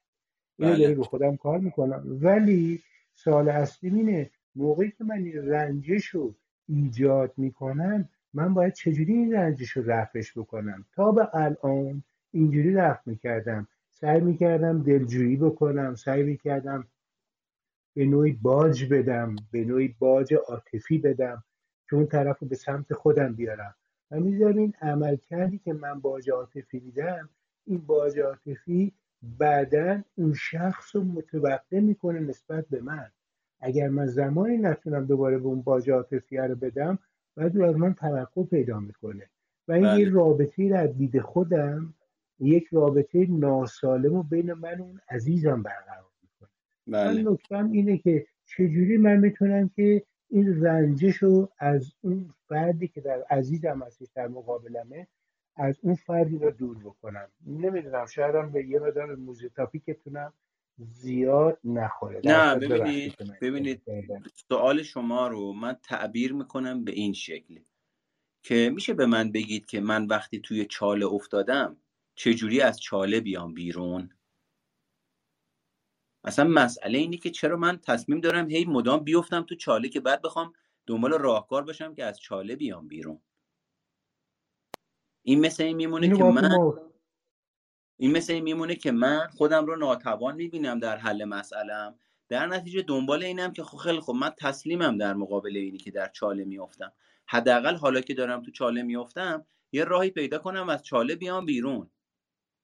نه من اون نوعی که از تخصصی که دارم و کمکی که میتونم بکنم اینی که در چاله نیفتید، نه اینی که در چاله بیفتید و چگونه از چاله بیاین بیرون. اصلا مسئله اینه که چرا چطور و چرا میفتین تو چاله. حقیقتش رو بخواید صادقانه به شما بگم، یه مقداری بوی کمالگرایی میدید و یه مقداری بوی باید اندیشی افراطی. یعنی برای دیگران این باید اندیشی به کار گرفته نمیشه، ولی برای عزیزانتون که متوجه میشید یه رفتاری نادرسته و یه هزینه ای رو به خودش و شما ممکنه تحمیل بکنه، با باید اندیشی تلاش میکنید مثلا به او بفهمونید که این روش درست نیست. اون وقت این باید اندیشی یا به تعبیری اگه دارم بهت سخت میگیرم به خاطر اینه که دوستت دارم، اگه دارم عذابت میدم به خاطر اینی که دوستت دارمه کار دستمون میده. چون مگه میشه آقا شما بیای چاقو رو بکنی تو پهلوی من بعد به صورت کلامی بگی قربون شکلت برم، فدات بشم، عزیزم، تو همه چیز منی توی زندگی. من کدومی که از این چیزا رو تجربه میکنم؟ اون چاقویی که تو پهلومه رو دارم تجربه میکنم. ماجرا اینه که این چاقو رو نزنید، نه این که این چاقو رو بزنم بعد چیه کاری بکنم چیکار کنم دردش نیاد، یا این چاقو رو بزنم یک وقت دنبال یه راهی باشم که این دردش رو چجوری ترمیم کنیم که از من ناراحت نشه. امکان پذیر نیستی همچین چیزی. من به شما توصیه میکنم، اینجا یه ذره اتروبوی کمالگرایی خطای شناختی میاد. در دوره تحلیل رفتار متقابل من مفصل راجع به اینجور مطالب صحبت میکنم. هم شما هم بقیه دوستانی که ممکنه این ویژگی رو داشته باشن، توصیه‌ام به جد به شما اینه که در این دوره شرکت بکنید. راجع به خطاهای شناختی، 8 خطای شناختی صحبت میکنم که مثل همین الان ادراک من و شما رو تحت تاثیر قرار میده، عملکرد من و شما رو تحت تاثیر قرار میده، آخرش کاسه چه کنم میگیریم دستمون، دوباره فردا صبح بلند میشیم میبینیم قاعده همون قاعده است.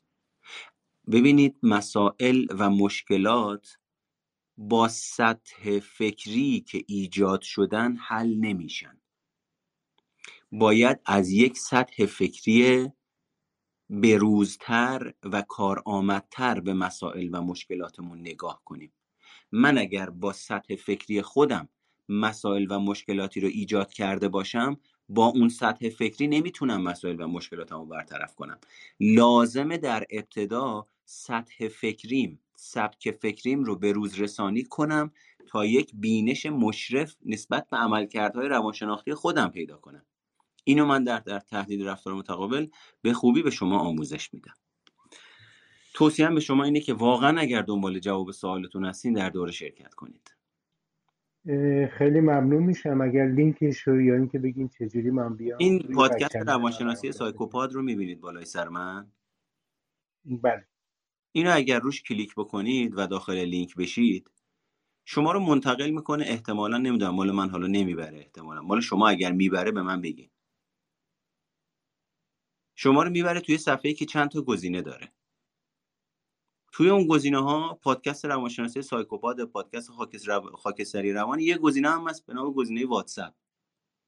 اون گزینه واتس اپ رو که بزنید، توی واتس اپ پیام بگذارید، من کامل برای شما این دوره رو معرفی می‌کنم. هر سوالی داشته باشید به شما پاسخ میدم. فقط به من بگید دسترسی به شما میده این لینک؟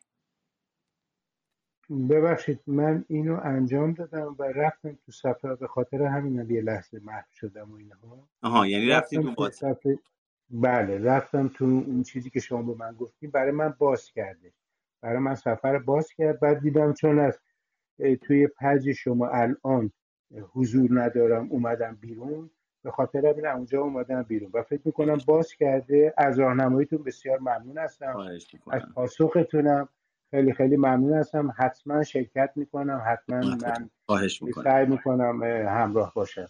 خیلی ممنون، روزتون بخیر، سلامت باشین. اگرم لینک کار نکرد، همینجا توی بک استیج برای من پیام شخصی بذارین، اونجا براتون لینک واتساپ رو میذارم. خیلی ممنون، مرسی، سلامت باشین. خواهش میکنم. خب اجازه بدین، یک نفری نوشته بود که اگه اضطراب یا خشم رو درمان کنیم اما ریشه ماجرا که مثلا کمبود حرمت نفس یا نواقص تربیتی باشه، حل نشده بمونه، امکان عود اون اختلالات مجددا وجود داره. با این مشکل باید چی کار کرد؟ ببینید، باید توجه بکنیم که یکی از عوامل و سوء برداشت هایی که اتفاق میفته در روانشناسی اینه که افراد فکر میکنن اگر عزت نفسشون رو درست بکنن اضطرابشون حل میشه. به خاطر همین مستقیم میرن سراغ عزت نفس یا حرمت نفس. مسئله اینه اگر ما آسیب‌های دوران کودکیمون رو برطرف بکنیم، نیازی نیست مستقیم برای عزت نفسمون کار کنیم. عزت نفس بهبود پیدا میکنه. یعنی اگه عزت نفس من آسیب خورده، به خاطر آسیب شخصیتی که از محیط خوردیم آسیب خورده. اینجوری نیست که عزت نفس من آسیب خورده باشه، بعد من یه اختلال روانی پیدا کردم. اختلال روانشناختی که به من وارد شده باعث آسیب عزت نفسم شده. پس این سوال مناسب و به جایی نیست. شما اگر اضطراب و خشمتون رو بهبود بدید و درمان بکنید، در کیفیت عزت نفستون تأثیر داره و اصلا نیازی نیست مستقیما برای عزت نفستون کاری انجام بدید.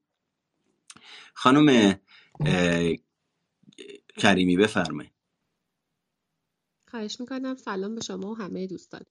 اول من بگم آقای مهرگان عزیز که توی همین لینکی که میگید که بریم، تو همین در واقع کلابتون، اگه منظورتون اون خودمختاری.com هست اونو میگی؟ نه، یه دونه گزینه سبز رنگ هست، واتساپ. خانمان منم باز نمیکنه، نمیدونم چرا، متاسفانه. من فکر کردم اون لینکی که اصلا چیز نه، واتساپ نداره. نه، یه لحظه اجازه بدین، من الان چک میکنم. یه لحظه به من اجازه بدید، شاید لینک اشتباهی رو من اینجا پین کردم. الان به شما میگم. بله، اشتباه لینک رو پین کردم، من الان درستش میکنم. یه لحظه اجازه بدین، در کوتاه زمانی حل و فصلش میکنم. حالا سوالتون رو مطرح بکنید تا من این رو. بسیار خوب.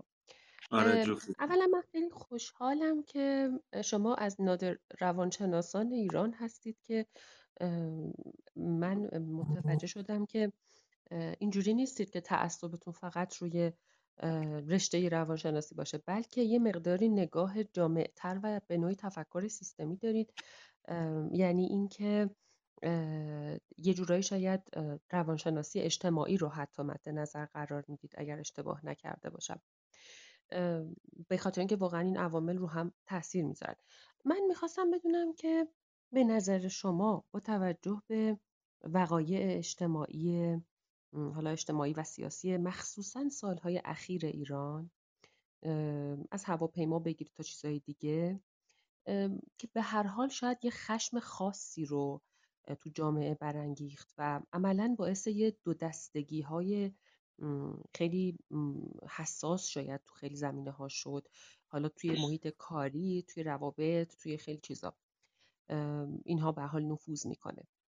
من میخوام بدونم با چنین خشمی باید چه کرد؟ یعنی من خودم راستشو بخواید اصلا یک گاردی گرفتم و یک، شاید بگم، یک احساس حتی ناامنی روانی میکنم وقتی با فردی که مثلا همسونیست توی این زمینه ما در واقع مواجه میشم. حتی ترجیح میدم که همکاری نکنم باهاشون، یعنی ارتباط کاری هم برقرار نکنم. میخوام بدونم با این خشم در واقع شاید بشه گفت ملی باید چه کرد؟ در واقع نمیدونم.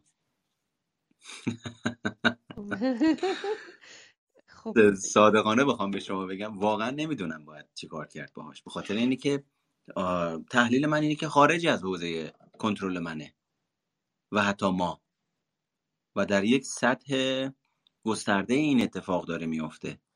به خاطر همین واقعا من نمیدونم، گاهی اوقات این خشم میاد حتی وجود من رو فرا میگیره و اوجش رو تجربه میکنم و گاهی اوقات هم میپذیرمش، میگم شرایط این از کنترل من خارجه. یعنی یه چیزیه که اون چی که میبینم تنها شخص من اینجوری درگیرش نیست که نمیدونه باید چی کارش بکنه، اما این کاملا خارج از حوزه کنترل منه. به خاطر همینم است که من معمولا به اینجور مسائل مخصوصا وقتی جنبه سیاسی پیدا میکنه نمیپردازم، به خاطر اینی که میریم توی دوگماتیسم های فکری که حالا یه جنبه، همین دوپاره سازی که دارید میگید، یه سریا میخوان بیان دفاع بکنن، یه سریا میخوان بگن ما درست میگیم، اونا میخوان بگن نه شما غلط میگید ما درست میگیم. و بعد من به خودم میام، چون من مدرس تحلیل رفتار متقابلم هستم و تحلیلی ماجرا رو نگاه میکنم و اطلاعات تحلیلگری دارم، نگاه میکنم میبینم زمانی رو صرف کردم که هیچ نتیجه‌ای در قبالش نگرفتیم. دو تا جمعیت ریختن روبروی همدیگه، اینا میخوان ثابت کنن من درست میگم، اونا میخوان ثابت بکنن من درست میگم. اصل ماجرا هم سر جاش پابرجاست. بعد من نگاه میکنم میبینم یک ساعت وقتم رو گذاشتم، حالم بده، احساس ناکامی میکنم، هیچ تغییری هم ایجاد نشده. پس در نتیجه ترجیح همینه که اساسا نه در این جمع قرار بگیرم، نه به این ماجرا توجهی بکنم. چرا؟ چون خارج از کنترل منه، من نمیتونم اینو کنترلش کنم. و هی وقتی بیشتر بهش فکر میکنم، وقتی بیشتر بهش نزدیکی میکنم، عین یه بخاری میمونه که گرمه و من هرچه بیشتر بهش نزدیک میشم بیشتر احساس داغی میکنم و میسوزم. خب چه کاریه پس؟ به این خاطره که به اصطلاح دوری میکنم از این ماجرا و واقعا نمیدونم باید چی کار کنم. اگه سوال دیگه ای دارین در خدمتتون هستم. اوکی، پس بسیار خب. شما در واقع شاید، اگر درست برداشت کرده باشم، شاید پیشنهاد شما به امثال من که شاید خیلی اذیت میشیم اینه که یه جورایی فکرمون رو در واقع ریپلیسمنت داشته باشیم، که به یه چیز دیگه ای جایگزین فکر کنیم. من حقیقتش نه خانم کریمی، نه حقیقتش نه، من اصلا در جایگاهی نمیبینم خودم رو بخوام تو این زمینه توصیه‌ای بدم. میدونید من کاملا تجربه شخصی و تجربه زیسته خودم رو که برای شخص خودم رعایتش میکنم به شما گفتم. واقعا توصیه‌ای ندارم تو این زمینه. چرا؟ چون ممکنه یه سری مسائل عقیدتی به بار بیاد که قبلا هم به بار اومده، که فلانی تو با مثلا جایگاه روانشناسی که داری چجوری انقدر کول و مثلا سرد با این ماجرای به این مهمی برخورد میکنه. خب واقعیتش اینه که من کول و سرد با این ماجرا برخورد نمیکنم، فقط به این نتیجه رسیدم از حوزه کنترل من خارجه و من نمیتونم براش کاری بکنم. حتی اگه بخوام کاری بکنم برای خود من شر میشه، داستان درست میشه. به خاطر همینه من شخصا توجهم رو آنقدری که دیگران به این ماجراها معطوف میکنن معطوف نمیکنم، و این اصلا به این معنی نیست که برام اهمیت و اولویت نداره، فقط به این نتیجه، به این پختگی، به این تصمیم رسیدم که من نمیتونم برای ماجرا کاری بکنم و اگرم کسی بخواد این کارو بکنه شامل در واقع یک سری هزینه ها میشه حتما، پس چرا باید این کارو انجام بدم؟ یه چیز جالب من توی بله من حالا بزنین اینجوری پس بهش بپردازیم. من توی یه مقاله‌ای خونده بودم، البته اوریجینال، یه عبارت بامزه‌ای نوشته بود که میگفت که emotional sponge نشین، یعنی اسفنج هیجانی نشین. که آفرین. آره عبارت جالبیه، حالا ما اگه بیاریمش توی فارسی هم استفاده کنیم که مثلا هر آنچه که هیجانی که مثلا میبینین که مثلا حالا چه میدونم فلان، حالا یکی از این همه اتفاقایی که الان اسم بردم، مثلا اگه یه آدمی مثل من شاید به قول شما آنچه که حوزه اختیارش نیست و همدلی بیش از حد داره انجام میده به بهای سلب آرامش خودش هست و هیچ فایده‌ای هم عملاً نمیتونه داشته باشه، شاید امثال من باید این وسط روی این کار کنن با کمک شما مشاورای عزیز که چطور ما چیکار کنیم که اینقدر ایموشنال اسپانج نباشیم. شاید اینطوری بپرسم بهتر باشه. بله شاید اینجوری بهتر باشه. به خاطر اینی که ببینید، آره به خاطر اینکه ببینید من اینو اول صحبتم هم عرض کردم و معمولا یکی از اساسی ترین صحبتایی که در برنامه هام راجبش میکنم با اینی که ممکنه ارتباطی به اون برنامه چه کارگاهه چه مشاوره است چه کلاب هاسه چه لایو اینستاگرامه میکنم و همیشه براش اولویت و اهمیت خاصی قائلم اینه که ما هوش هیجانی ضعیفی داریم و توهم و تصور اینو داریم که ما خیلی باهوشیم، ولی نگاه میکنیم میبینید تحت تاثیر هیجان‌هایی که توسط جریان‌های خاص برانگیخته میشن یه جمعیتی بلند میشن، میدوئن میرن بیت کوین میخرن، میدوئن میرن یه نفری رو آنفالو میکنن، میدوئن میرن یه نفری رو فالو میکنن. والا اینا خودشون هم نمیدونن چه خبره. به خاطر چی؟ به خاطر اینی که من نوعی شناخت از عملکردهای هیجانی خودم ندارم و به راحت ببینید اصلا قاعده‌اش اینه وقتی میخوای یه نفری رو بازی بدی باید از طریق هیجاناتش وارد بشی تا بتونی بازیش بدی. یعنی آدمه رو باید احساسی هیجانیش بکنی. تا ما 3 ورودی داریم که من تو دوره‌های آخر درس میدم: ورودی باز، ورودی تله، ورودی هدف. من میتونم از ورودی باز یک آدمی وارد بشم، از اینی که به ورودی تله اون فرد برخورد بکنم اجتناب بکنم و مجابش بکنم به ورودی هدف بدون اینکه خودش بفهمه، فکر میکنه خودش داره تصمیم میگیره. اینم به صورت علمی انجام میدم، رفرنس داره. منتها کار درمانیه و من متعهد هستم که از این تکنیک، از این الگو سوء استفاده نکنم. اما آیا همه متعهدن به این ماجرا؟ نه. پس چه میشه کرد؟ اینکه من متوجه بشم ورودی بازم چیه از نظر احساسی هیجانی، از چه طریقی یه نفر میاد منو برانگیخته میکنه، بعد اون وقت من تحت تأثیر و برانگیختگی احساسی هیجانی جوگیر میشم، برم فلان چیزو بخرم، برم فلان شعارو بدم، برم فلان حرفو نزنم، برم با فلان جمع بشینم، از فلان جمع دوری بکنم، فلانی رو فالو یا آنفالو بکنم. اونجاست که من دارم فکر میکنم من تصمیم گرفتم ولی خبر ندارم که من بازی داده شدم. زمانی که من و شما بازی داده میشیم همیشه اثر یک هیجانی در میانه، همیشه اثر یک برانگیختگی هیجانی در میانه. پس در نتیجه بهترین کاری که من میتونم بکنم و ما میتونیم بکنیم اینه که شناخت هیجانیمون رو ببریم بالا، هوش هیجانیمون رو افزایش بدیم که متوجه بشیم تحت تأثیر کدوم عامل‌ها و کدوم محرک‌ها چه هیجانات و برانگیختگی‌های رو تجربه می‌کنیم و تحت تأثیر این برانگیختگی‌های هیجانی دست به چه رفتاری و چه تصمیم‌گیری‌هایی می‌زنیم. یعنی راه خروج از بن‌بست من و شما بیرون نیست، از درون ماست. یعنی از شناخت کنترلمون، یعنی لوکس آف کنترل و منبع تأمین انرژی روانیمون باید درونی بشه و شاید امثال من که خیلی اسفنج هیجانی میشیم توی وقایع مختلف، شاید زیاده از حد همدلی میکنیم، شاید به نظرتون ممکنه بخشش به خاطر این باشه که زیاده از حد برونگرا هستیم و اطرافیان و وقایع در واقع خیلی زیادی تأثیر میذارن روی انرژی روانی ما. نمیدونم این به برونگرایی ربط داره یا نه، این خیلی به این ربط داره که من خیلی در بازی‌های روانی قرار دارم، خودم خبر ندارم. ببین ما یه جامعه‌ای هستیم که سطح خود بزرگمنشی درش بالاست. متاسفانه باگ و مصیبت خود بزرگمنشی اینه که من در رو برای ورود اطلاعات جدید میبندم، تو تصورات و توهمات خودم فکر میکنم خیلی میدونم، اما در دنیای واقعی چیزی نمیدونم. به خاطر همینی که در مقابل ورود اطلاعات جدید که منجر به رشد شخصیتی و هویتی و شناختی من میشه مقاومت میکنم. یعنی باگ خود بزرگمنشی اینه که من خودم یه چیز بزرگی میبینم در صورتی که در عمق حقارت دارم زندگی میکنم. ماجرا اینه که من از این مکانیزم آگاه بشم، من متوجه بشم چه بازی‌های روانی، چه منیپولیشن‌هایی داره اتفاق میفته که من در دوران کودکی تا بزرگسالی تحت تاثیر اینا قرار گرفتم، اما به خاطر اینکه قوه شناخت و تمیز و تجزیه و تحلیل نداشتم اینا وارد نظام روانشناختی من شده و من از وجودش ناآگاهم. اما تصمیم گیری من رو، مدل ارتباط برقرار کردن من و مدل تصمیم گیری من برای اینکه با چه کسی وارد ارتباط بشم یا نشم رو مستقیما تحت تاثیر قرار میده و من فکر میکنم خودم دارم تصمیم میگیرم.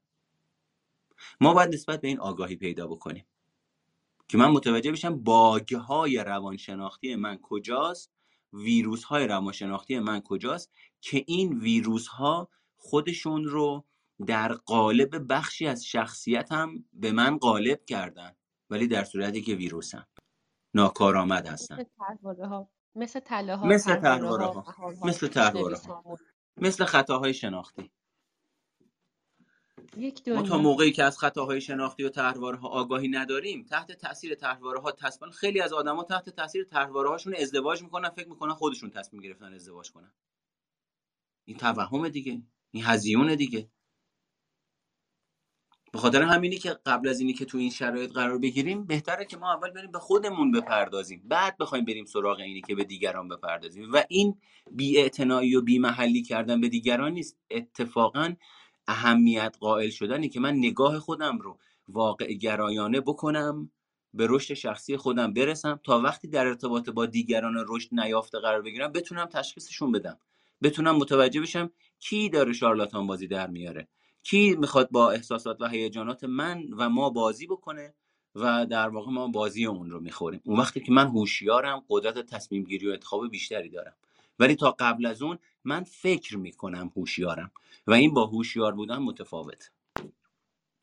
شاید هم بخشش به این که یه اینسکیوریتی درون ما هستم برگرده، نه اینکه یه ناامنی‌های روانی رو حس کردیم یا باش بزرگ شدیم که وقتی یه چیزی پیش میاد که به ما ربطی هم مستقیم نداره ما رو باز ناامن میکنه.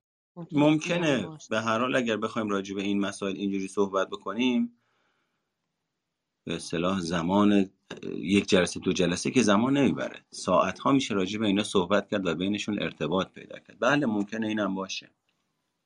یک دنیا سپاسگزارم. خواهش میکنم. مرسی از روم بسیار ممنون.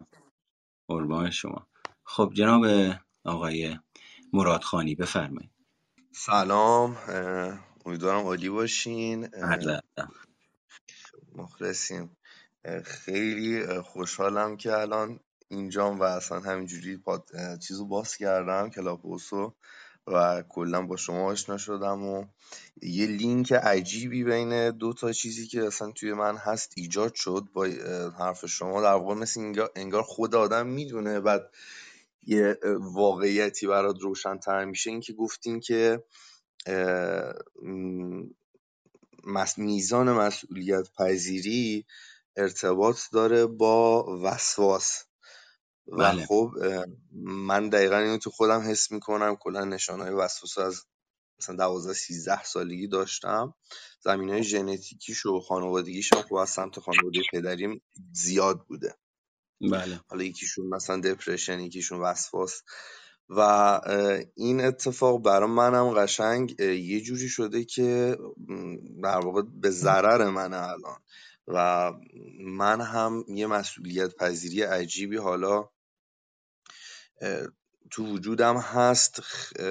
خیلی جاها خوبه، شاید تو عملکرد شغلی مثلا به من کمک کنه، شاید نمیدونم، مثلا من 2 سال معلم بودم زمان سربازیم، مثلا توی روستایی بودیم که 2 پایه تحصیلی با هم دیگه در واقع توی یک کلاس بودن.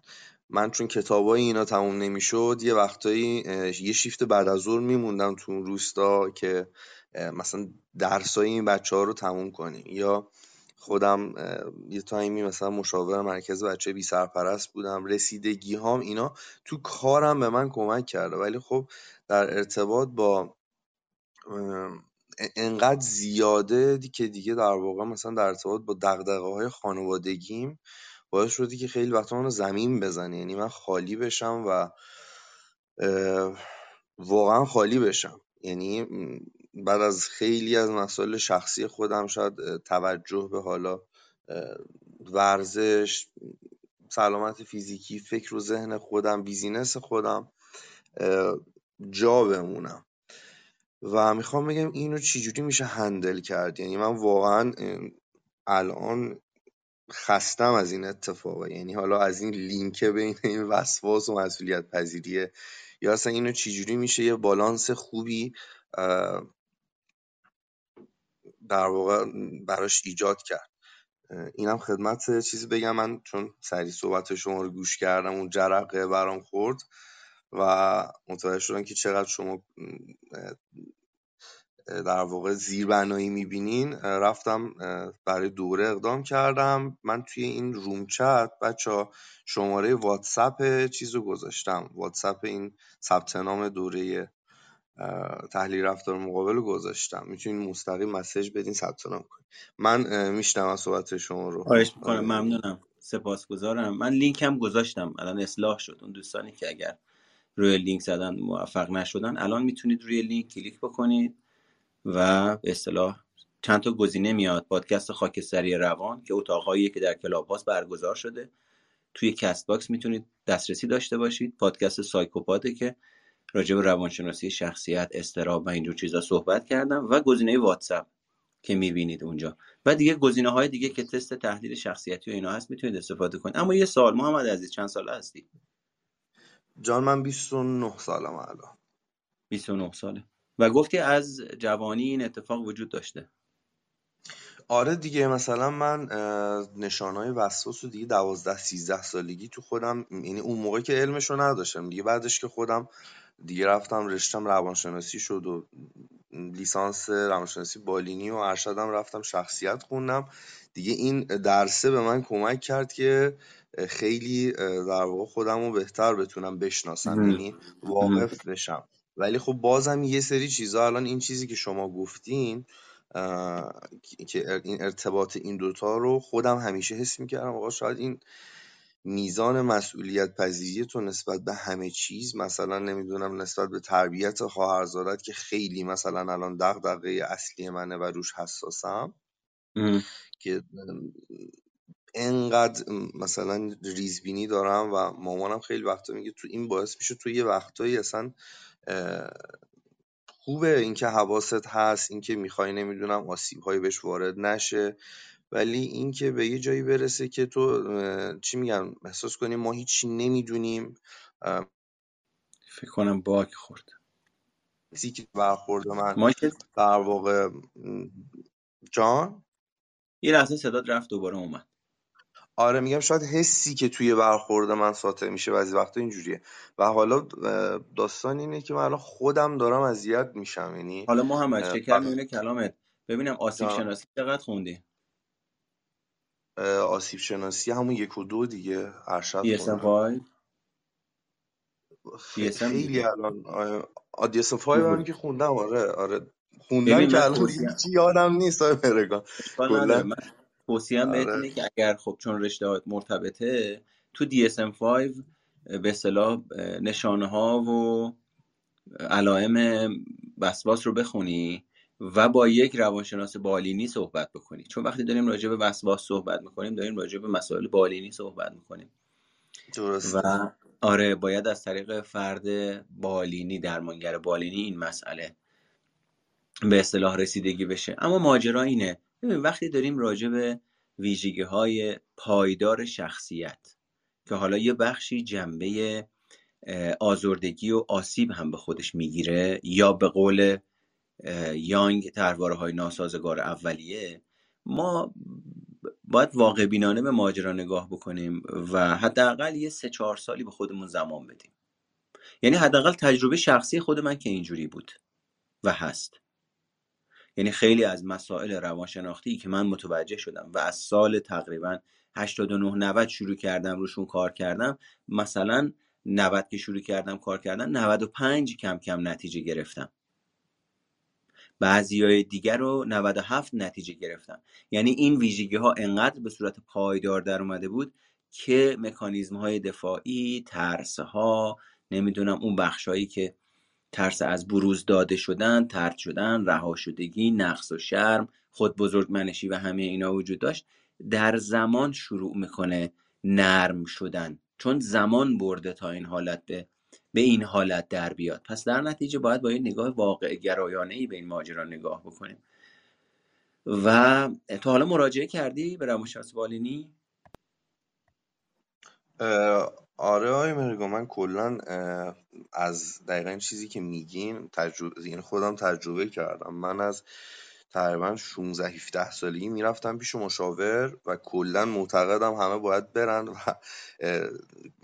من تو فضایی که حالا خیلی ها 10 سال شاید روانشناسی انقدر چیز شده که مردم که میرن و مسخره میشدی، میگفتیم میرفتی پیش روانشناس پیش دوستان.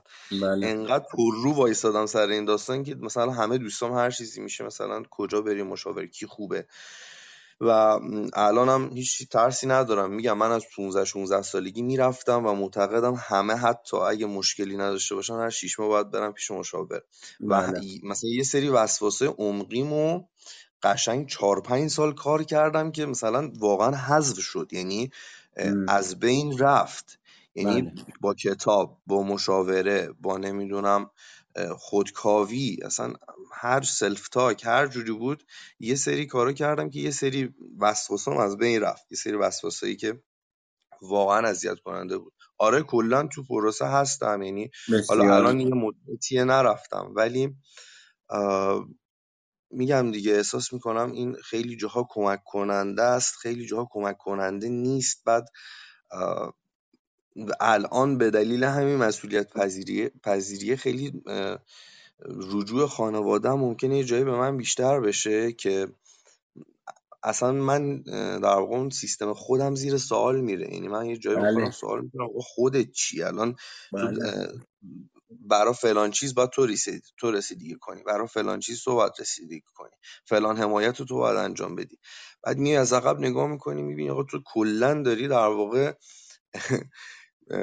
چی میگن زندگیت داره میچرخه حول محور دیگران و این بده. خیلی ها میمیرن اینجوری، نمیفهمن 100 سال مثلا یه جور زندگی میکنن با یه سری طرحوارا، ولی من نمیخوام این اتفاق بیفته. حالا نمیگم به خودم هم هیچ رسیدگی ندارم ولی در مجموع آزاردهنده است. الان احساس میکنم که این انرژیش تو همون محورهای شغلی و اینا کمک کننده است ولی توی سمت خانواده و اینا خیلی به خانواده کمک کرد و به من کمک نکرد. احساس میکنم باید کم بشه.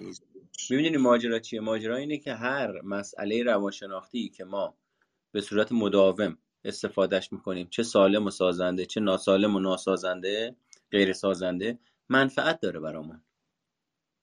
آره اگه منفعت نداشته باشه من انجامش نمیدم. یعنی ببین من با مسئولیت پذیری افراطی قدر قدرت بودن خودم رو زندگی میکنم، به کنترلگری خودم خوراک میدم، مفید بودن خودم رو خوراک میدم ولی به صورت افراطی، اما وابسته به شرایط. یعنی من تا زمانی که دارم یک کاری رو بیش از اندازه برای دیگران انجام میدم میگم ببین من چه آدم خوب و مفیدی ام که دیگران انقدر منو میخوان و به من رجوع میکنن، اما اگه اون کارا رو انجام ندم من میمونم و احساس ناارزنده بودن. دقیقاً در واقع من یعنی دارم به اون جایگاه معیوب ذهنی، یعنی من یا هر کسی خوراک میدی، یعنی همین که میگین که در هر صورت داری چیز میکنی خوراک میدی که اون جایگاه رو در واقع زنده نگه داری که به خودت بگی. در صورتی که یه جایی باید به خودت تلنگر بزنی اصلا تو به این جایگاه نیاز نداری، اصلا این بله. جایگاه معیوبی که ساختی نه باید تلنگر بزنی محمد، باید بری سراغ این اون احساس بی‌ارزشیه. اون احساس بی‌ارزشی اون باید ترمیم بشه. ریشه ارزشمندی ما همون جاییه که ما فکر میکنیم بی‌ارزش هستیم. یعنی قرار بوده از دوران کودکی اونجا رشد بکنه، بشه ریشه ارزشمندی، ریشه خودمختاری، ریشه ابتکار عمل، اما به دلایل مختلف و با روش‌های مختلف اون آسیب خورده. من باور کردم ناارزنده هستم. جبران افراطی باور ناارزنده بودن میشه وسواس، میشه کمالگرایی، میشه افراط. در نتیجه من اگر اون باور به ناارزنده بودنم رو ترمیم کنم، اساساً نیازی نیست مستقیم بر وسواسم کاری انجام بدم. وسواسم یه مکانیزم دفاعی بابت اینه که اون احساس ناخوب بودن رو از حوزه آگاهیم خارج کنم. کمالگراییم همینطور، اهمالکاریم هم همینطور. پس اینا اگر یه مکانیزم دفاعیه، من اگر تکلیفم رو با اون من ناخوب، من ناارزنده مشخص بکنم، دیگه مکانیزم روانشناختیم نیاز نمیبینه یه سپر قدر قدرت به عنوان وسواس به کار بگیره، چون من دیگه احساس ناکارآمدی عمیق درونی ندارم. اینو میتونی توی شناخت درمانی یا رفتار درمانی شناختی پیدا کنی جوابشو. درسته. خیلی ممنون واقعا. استفاده کردم. و اینکه آقای مهرگان شما مشاورم دارین؟ این مشاوره درمانی ندارم، ولی مشاوره کوچینگ، راهنمایی، مشاوره دارم اما درمان ندارم. آره درسته، متوجه منظورتون هستم. و اینکه چجوری میشه در واقع اونو من ندیدم جایی که مثلا اونم از واتساپ، همون واتساپ برای من پیام میده. همون واتساپ. آره به شما پیام میدم. مرسی خیلی لطف کردید. وارد موفقیت دارم. سلامت باشید. خب جناب اکبر بفرمایید. خسته نباشی. من چند تا سوال داشتم. یکی اینکه خشم و ما جز حرکت‌های والدانه بذاریم یا بالغانه طبق تحلیل رفتار متقابل؟ چون اگه توجیه داشته باشه که فیلتر بالغ رو رد میکنه. یا اینکه نه مثلا کسی اوکی که به هیچ وجه خشمناک نشه. یکی این یه لحظه سوالتون نگه دارین یکی بپرسین. بله. خشم در تحلیل رفتار متقابل ریشه در من کودک داره. درسته، منتها خب اگه الان ما خشم فیزیکی که میبینیم این رو یه حرکت والدانه باید احساسی در نظر بگیریم یا بالغانه، یا اصلا احتیاج به این سوال جواب بدیم؟ یعنی سوال من اشتباه باشه؟ نه، بستگی داره داریم راجع به کی صحبت میکنیم. اصلا این فرمولی نیست که بگیم خشم وقتی از نظر فیزیکی باشه والدانه است. کیه اون آدم؟ چند سال یا میتونیم بگیم تلفیقی از والد بالغ کودک و خروجی انسانه، چون اصلا یه میگن جواب کلی بدین. درسته، مشروطه بر این که ببینیم کیسی که داره این اتفاق براش میفته چه کسیه، خواستگاه برانگیخته شدن خشمش چیه، چه فکری در ذهنش داره باعث خشمش میشه. آیا یک تکانه است؟ آیا یک فکره؟ آیا یک منطقه؟ پس وقتی من نمیدونم با کی مواجه هستم، نمیتونم به این سوال جواب منطقی و درست و واضح بدم. بله، هدف سال یک اینه که برسیم به سال دو. ما مثلا سال 500,000 تا درگیری داره، میرسه به دیه و دادگاه و اینا. حالا مثلا من خوندم که میگن ایرانی ها مثلا دو تا جوان آینه با آینه میشن، میگن چون به جای اینکه رفتار همو ببرن زیر سوال، چون شخصیت همو میبرن زیر سوال، یعنی با دشنام دیالوگ شروع میشه، اینا فیزیک هم دیگه رو میزنن که خب ما خروجی اون خشما میبینیم.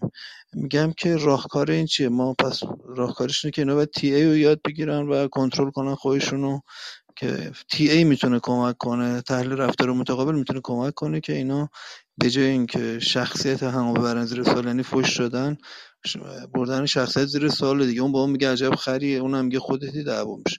اما اگه بگه این کاری که کردی درسته، طرفم میدونه اشتباه کرده، بیخیال میشه و شاید معذرت خواهی هم بکنه. میخوام بگم در نهایت میرسه به اینکه همه جامعه باید تی ای رو بدونن، چون ما عملاً فاجعه از 500-600,000 تا خشونت فیزیکی من فکر نکنم به جای دنیا باشه. یعنی عملا ما هیچی نمیدونیم از دیالوگای بین آدم ها و تی ای رو باید اجباریش کنن تو مدارس یا طوری که اصلا این فاجعه به وجود نیاد. با این موافق هستین یا اصلا تو خارج اجباری هست نیست؟ خارجی چرا این مشکل رو ندارن یا اونام دارن شدتش کمه؟ اگه راجع به این توضیح بدیم ممنون. من خیلی تعصبی ندارم که حتما تیه آموزش داده بشه به افراد. ببین من و شما یک ویندوزی رومون نصب میشه که در تعامل با محیط، ببین ژنتیک بخشی از ویندوز ماست، یعنی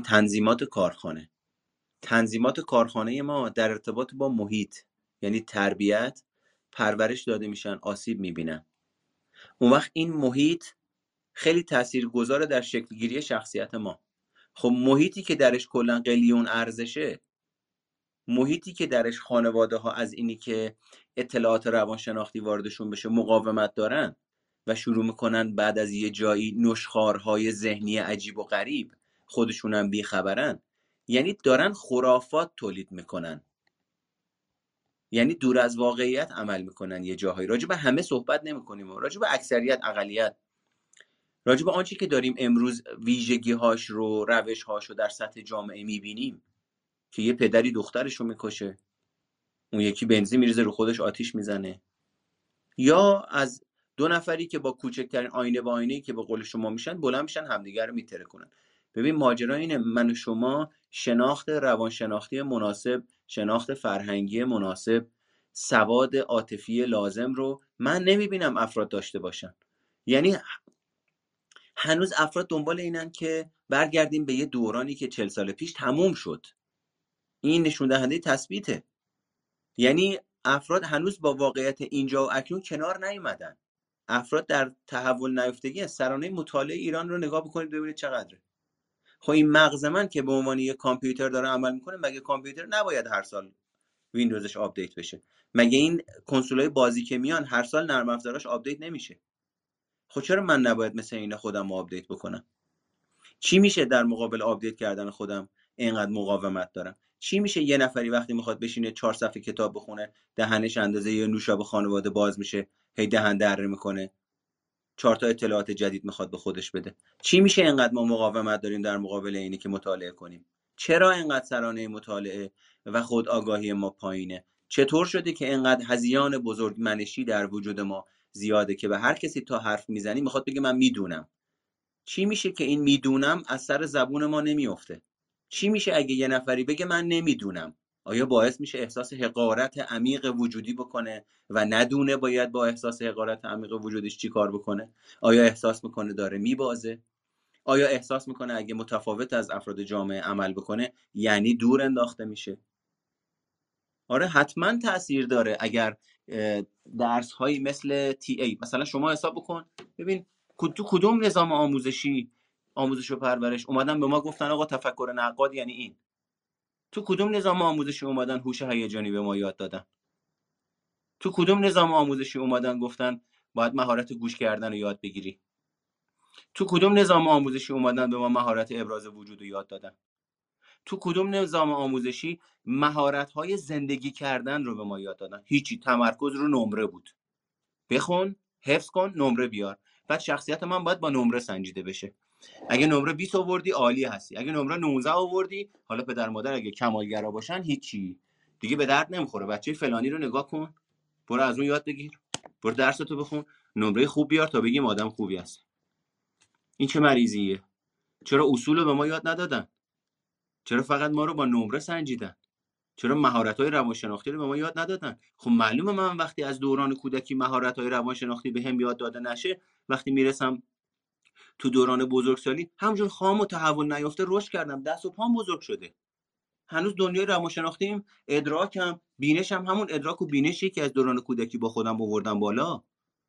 حالا اگه پدر و مادرم درگیری خاص خودشون رو از نظر روانشناختی و اجتماعی و درآمد و آسیب‌های شخصیتی داشته باشن، که دیگه اونا هم بذاریم تنگ اینو ترتیب تولد و فرهنگی که درش داریم زندگی می‌کنیم، اقلیمی که داریم درش زندگی می‌کنیم، وضعیت مالی که داریم درش زندگی می‌کنیم، دارا بودنمون، نادار بودنمون، همه اینا رو بذاریم کنار هم دیگه. خیلی طبیعیه وضعیت ما الان این باشه. اصلا اگه وضعیت ما الان این نبود، من شاخم در میومد، عجیب و غریب بود.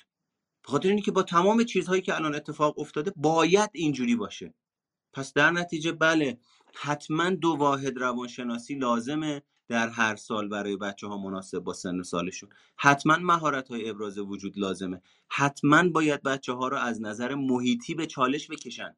یعنی فقط صرفاً نشستن سر کلاس درس و درس خوندن و حفظ کردن که نشد زندگی، که نشد سرمایه‌گذاری شخصیتی، که حافظ بودن به چه دردی میخوره؟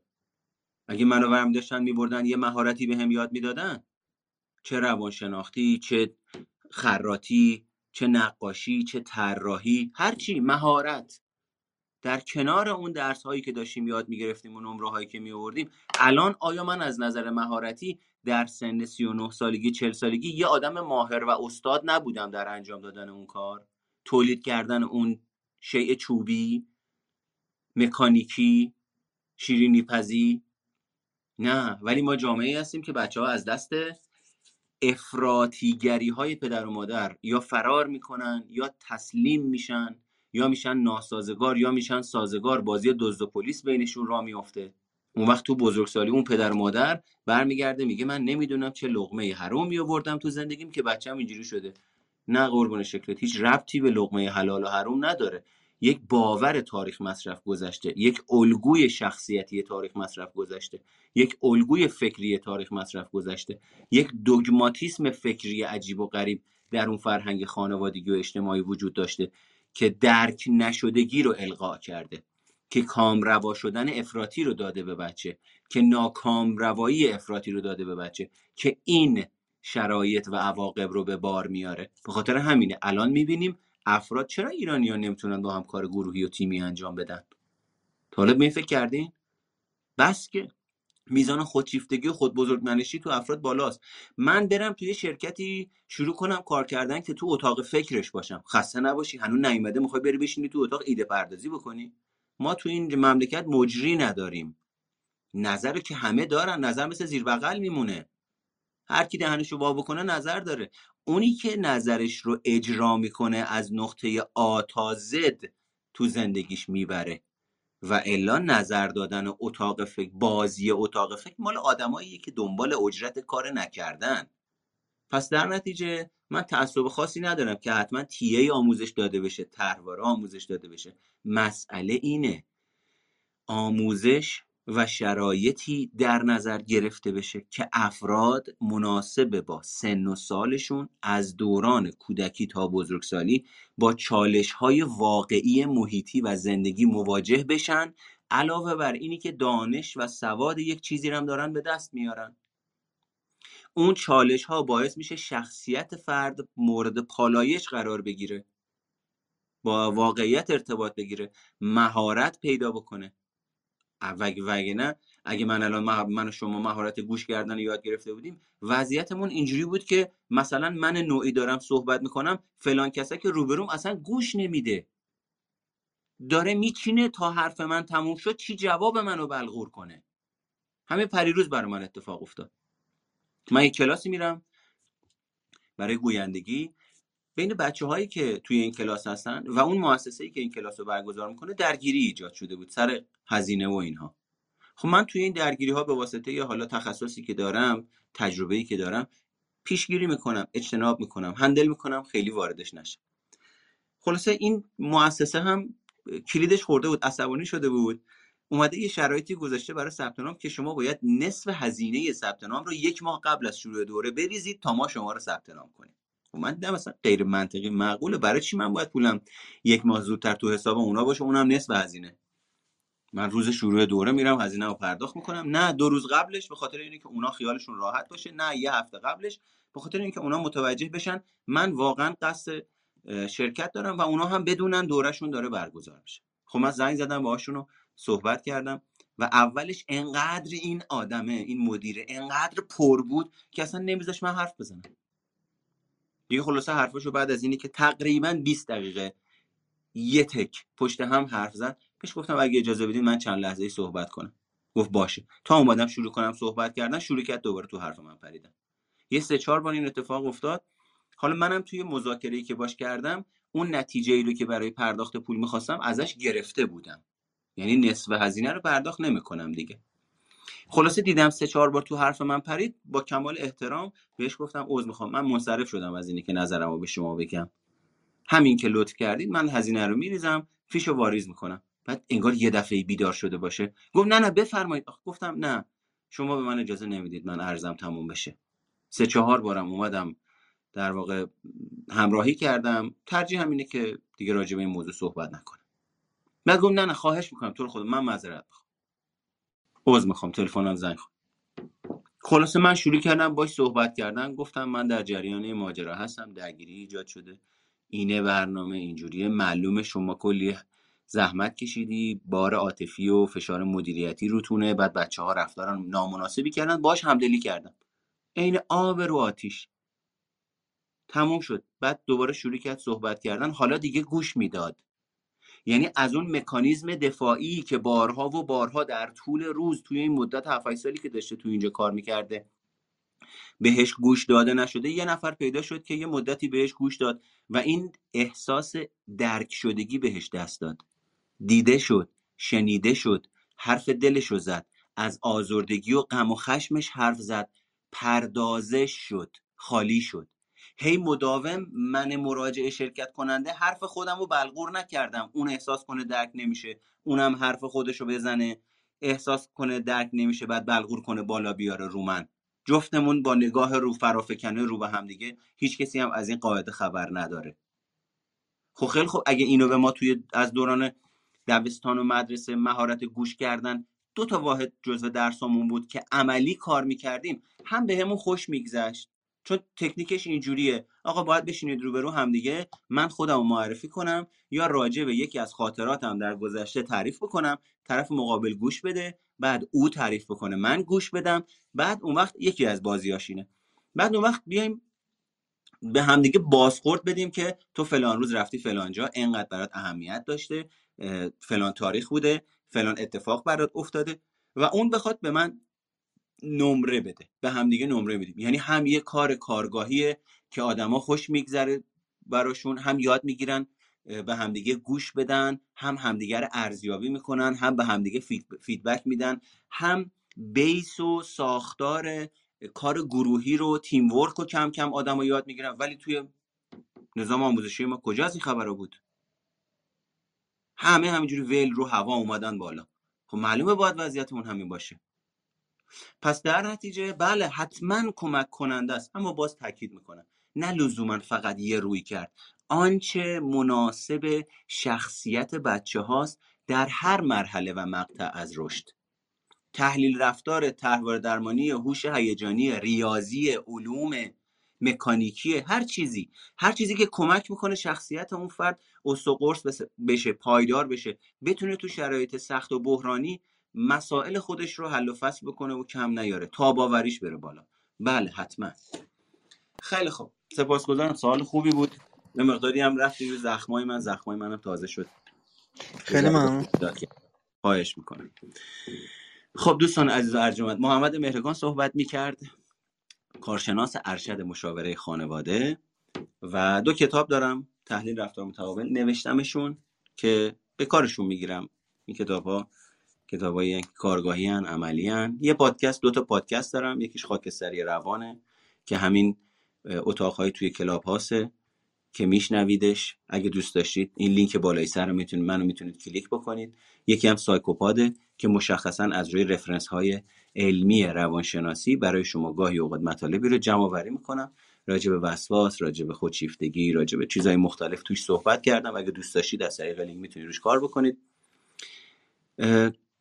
دوره تحلیل رفتار متقابل رو با جنبه آموزشی طبق اشل انجمن بین المللی تحلیل رفتار متقابل برگزار میکنم در 8 جلسه. دوره مقدماتیش هر جلسه 3 ساعت، هفته 1 جلسه، صدای دوره ضبط میشه، بین 24 تا 48 ساعت بعد از هر جلسه در اختیارتون قرار داده میشه. هر جای دنیا تشریف ببرید، اگر طبق اشل انجمن برگزار بشه موظف هستند سرفصل‌های مشخصی رو به شما آموزش بدن.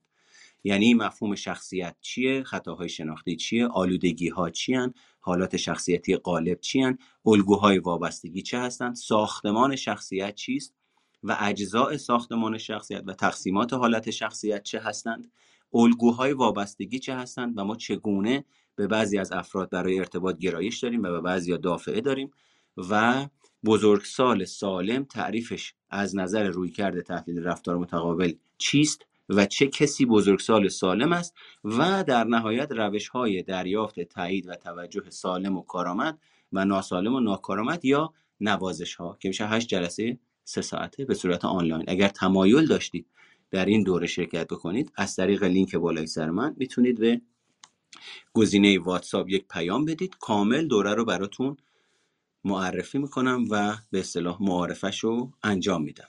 خیلی ممنونم از اینکه زمانتون رو اینجا سپری کردین و امیدوارم این اتاق اون عیار و بار لازم رو برای حداقل تلنگر زدن برای شما داشته باشه. پیج اینستاگرام منو اگه دوست داشتین فالو بکنید، اونجا هم لایو های مختلفی هم میذارم هم گذاشتم که اونها هم موثقن، یعنی خود رفرنسه. و همیشه هم گفتم هر لحظه توی اتاقهایی که بنده برگزار میکنم اگر تمایل داشتید میتونید تشریف بیارید بالا. رفرنس صحبتی رو که من دارم روش انجام میدم برای شما میگم، معرفیش میکنم با کمال میل، بدون هیچ گونه سوء برداشت و سوء تفاهمی. با کمال میل رفرنس ها رو به شما معرفی میکنم و به شما میگم صحبتم از کجا داره نشأت میگیره. سپاسگزارم، امیدوارم که روز و شب خوبی رو داشته باشین و کلاب سایکوپادم همینجا فالو داشته باشین که وقتی روم اسکیجول میکنم نوتیفیکیشنش براتون بیاد. شما رو تا روز و ساعت دیگه که مجدد راجع به یک موضوع دیگه صحبت بکنم به خدای بزرگ میسپارم.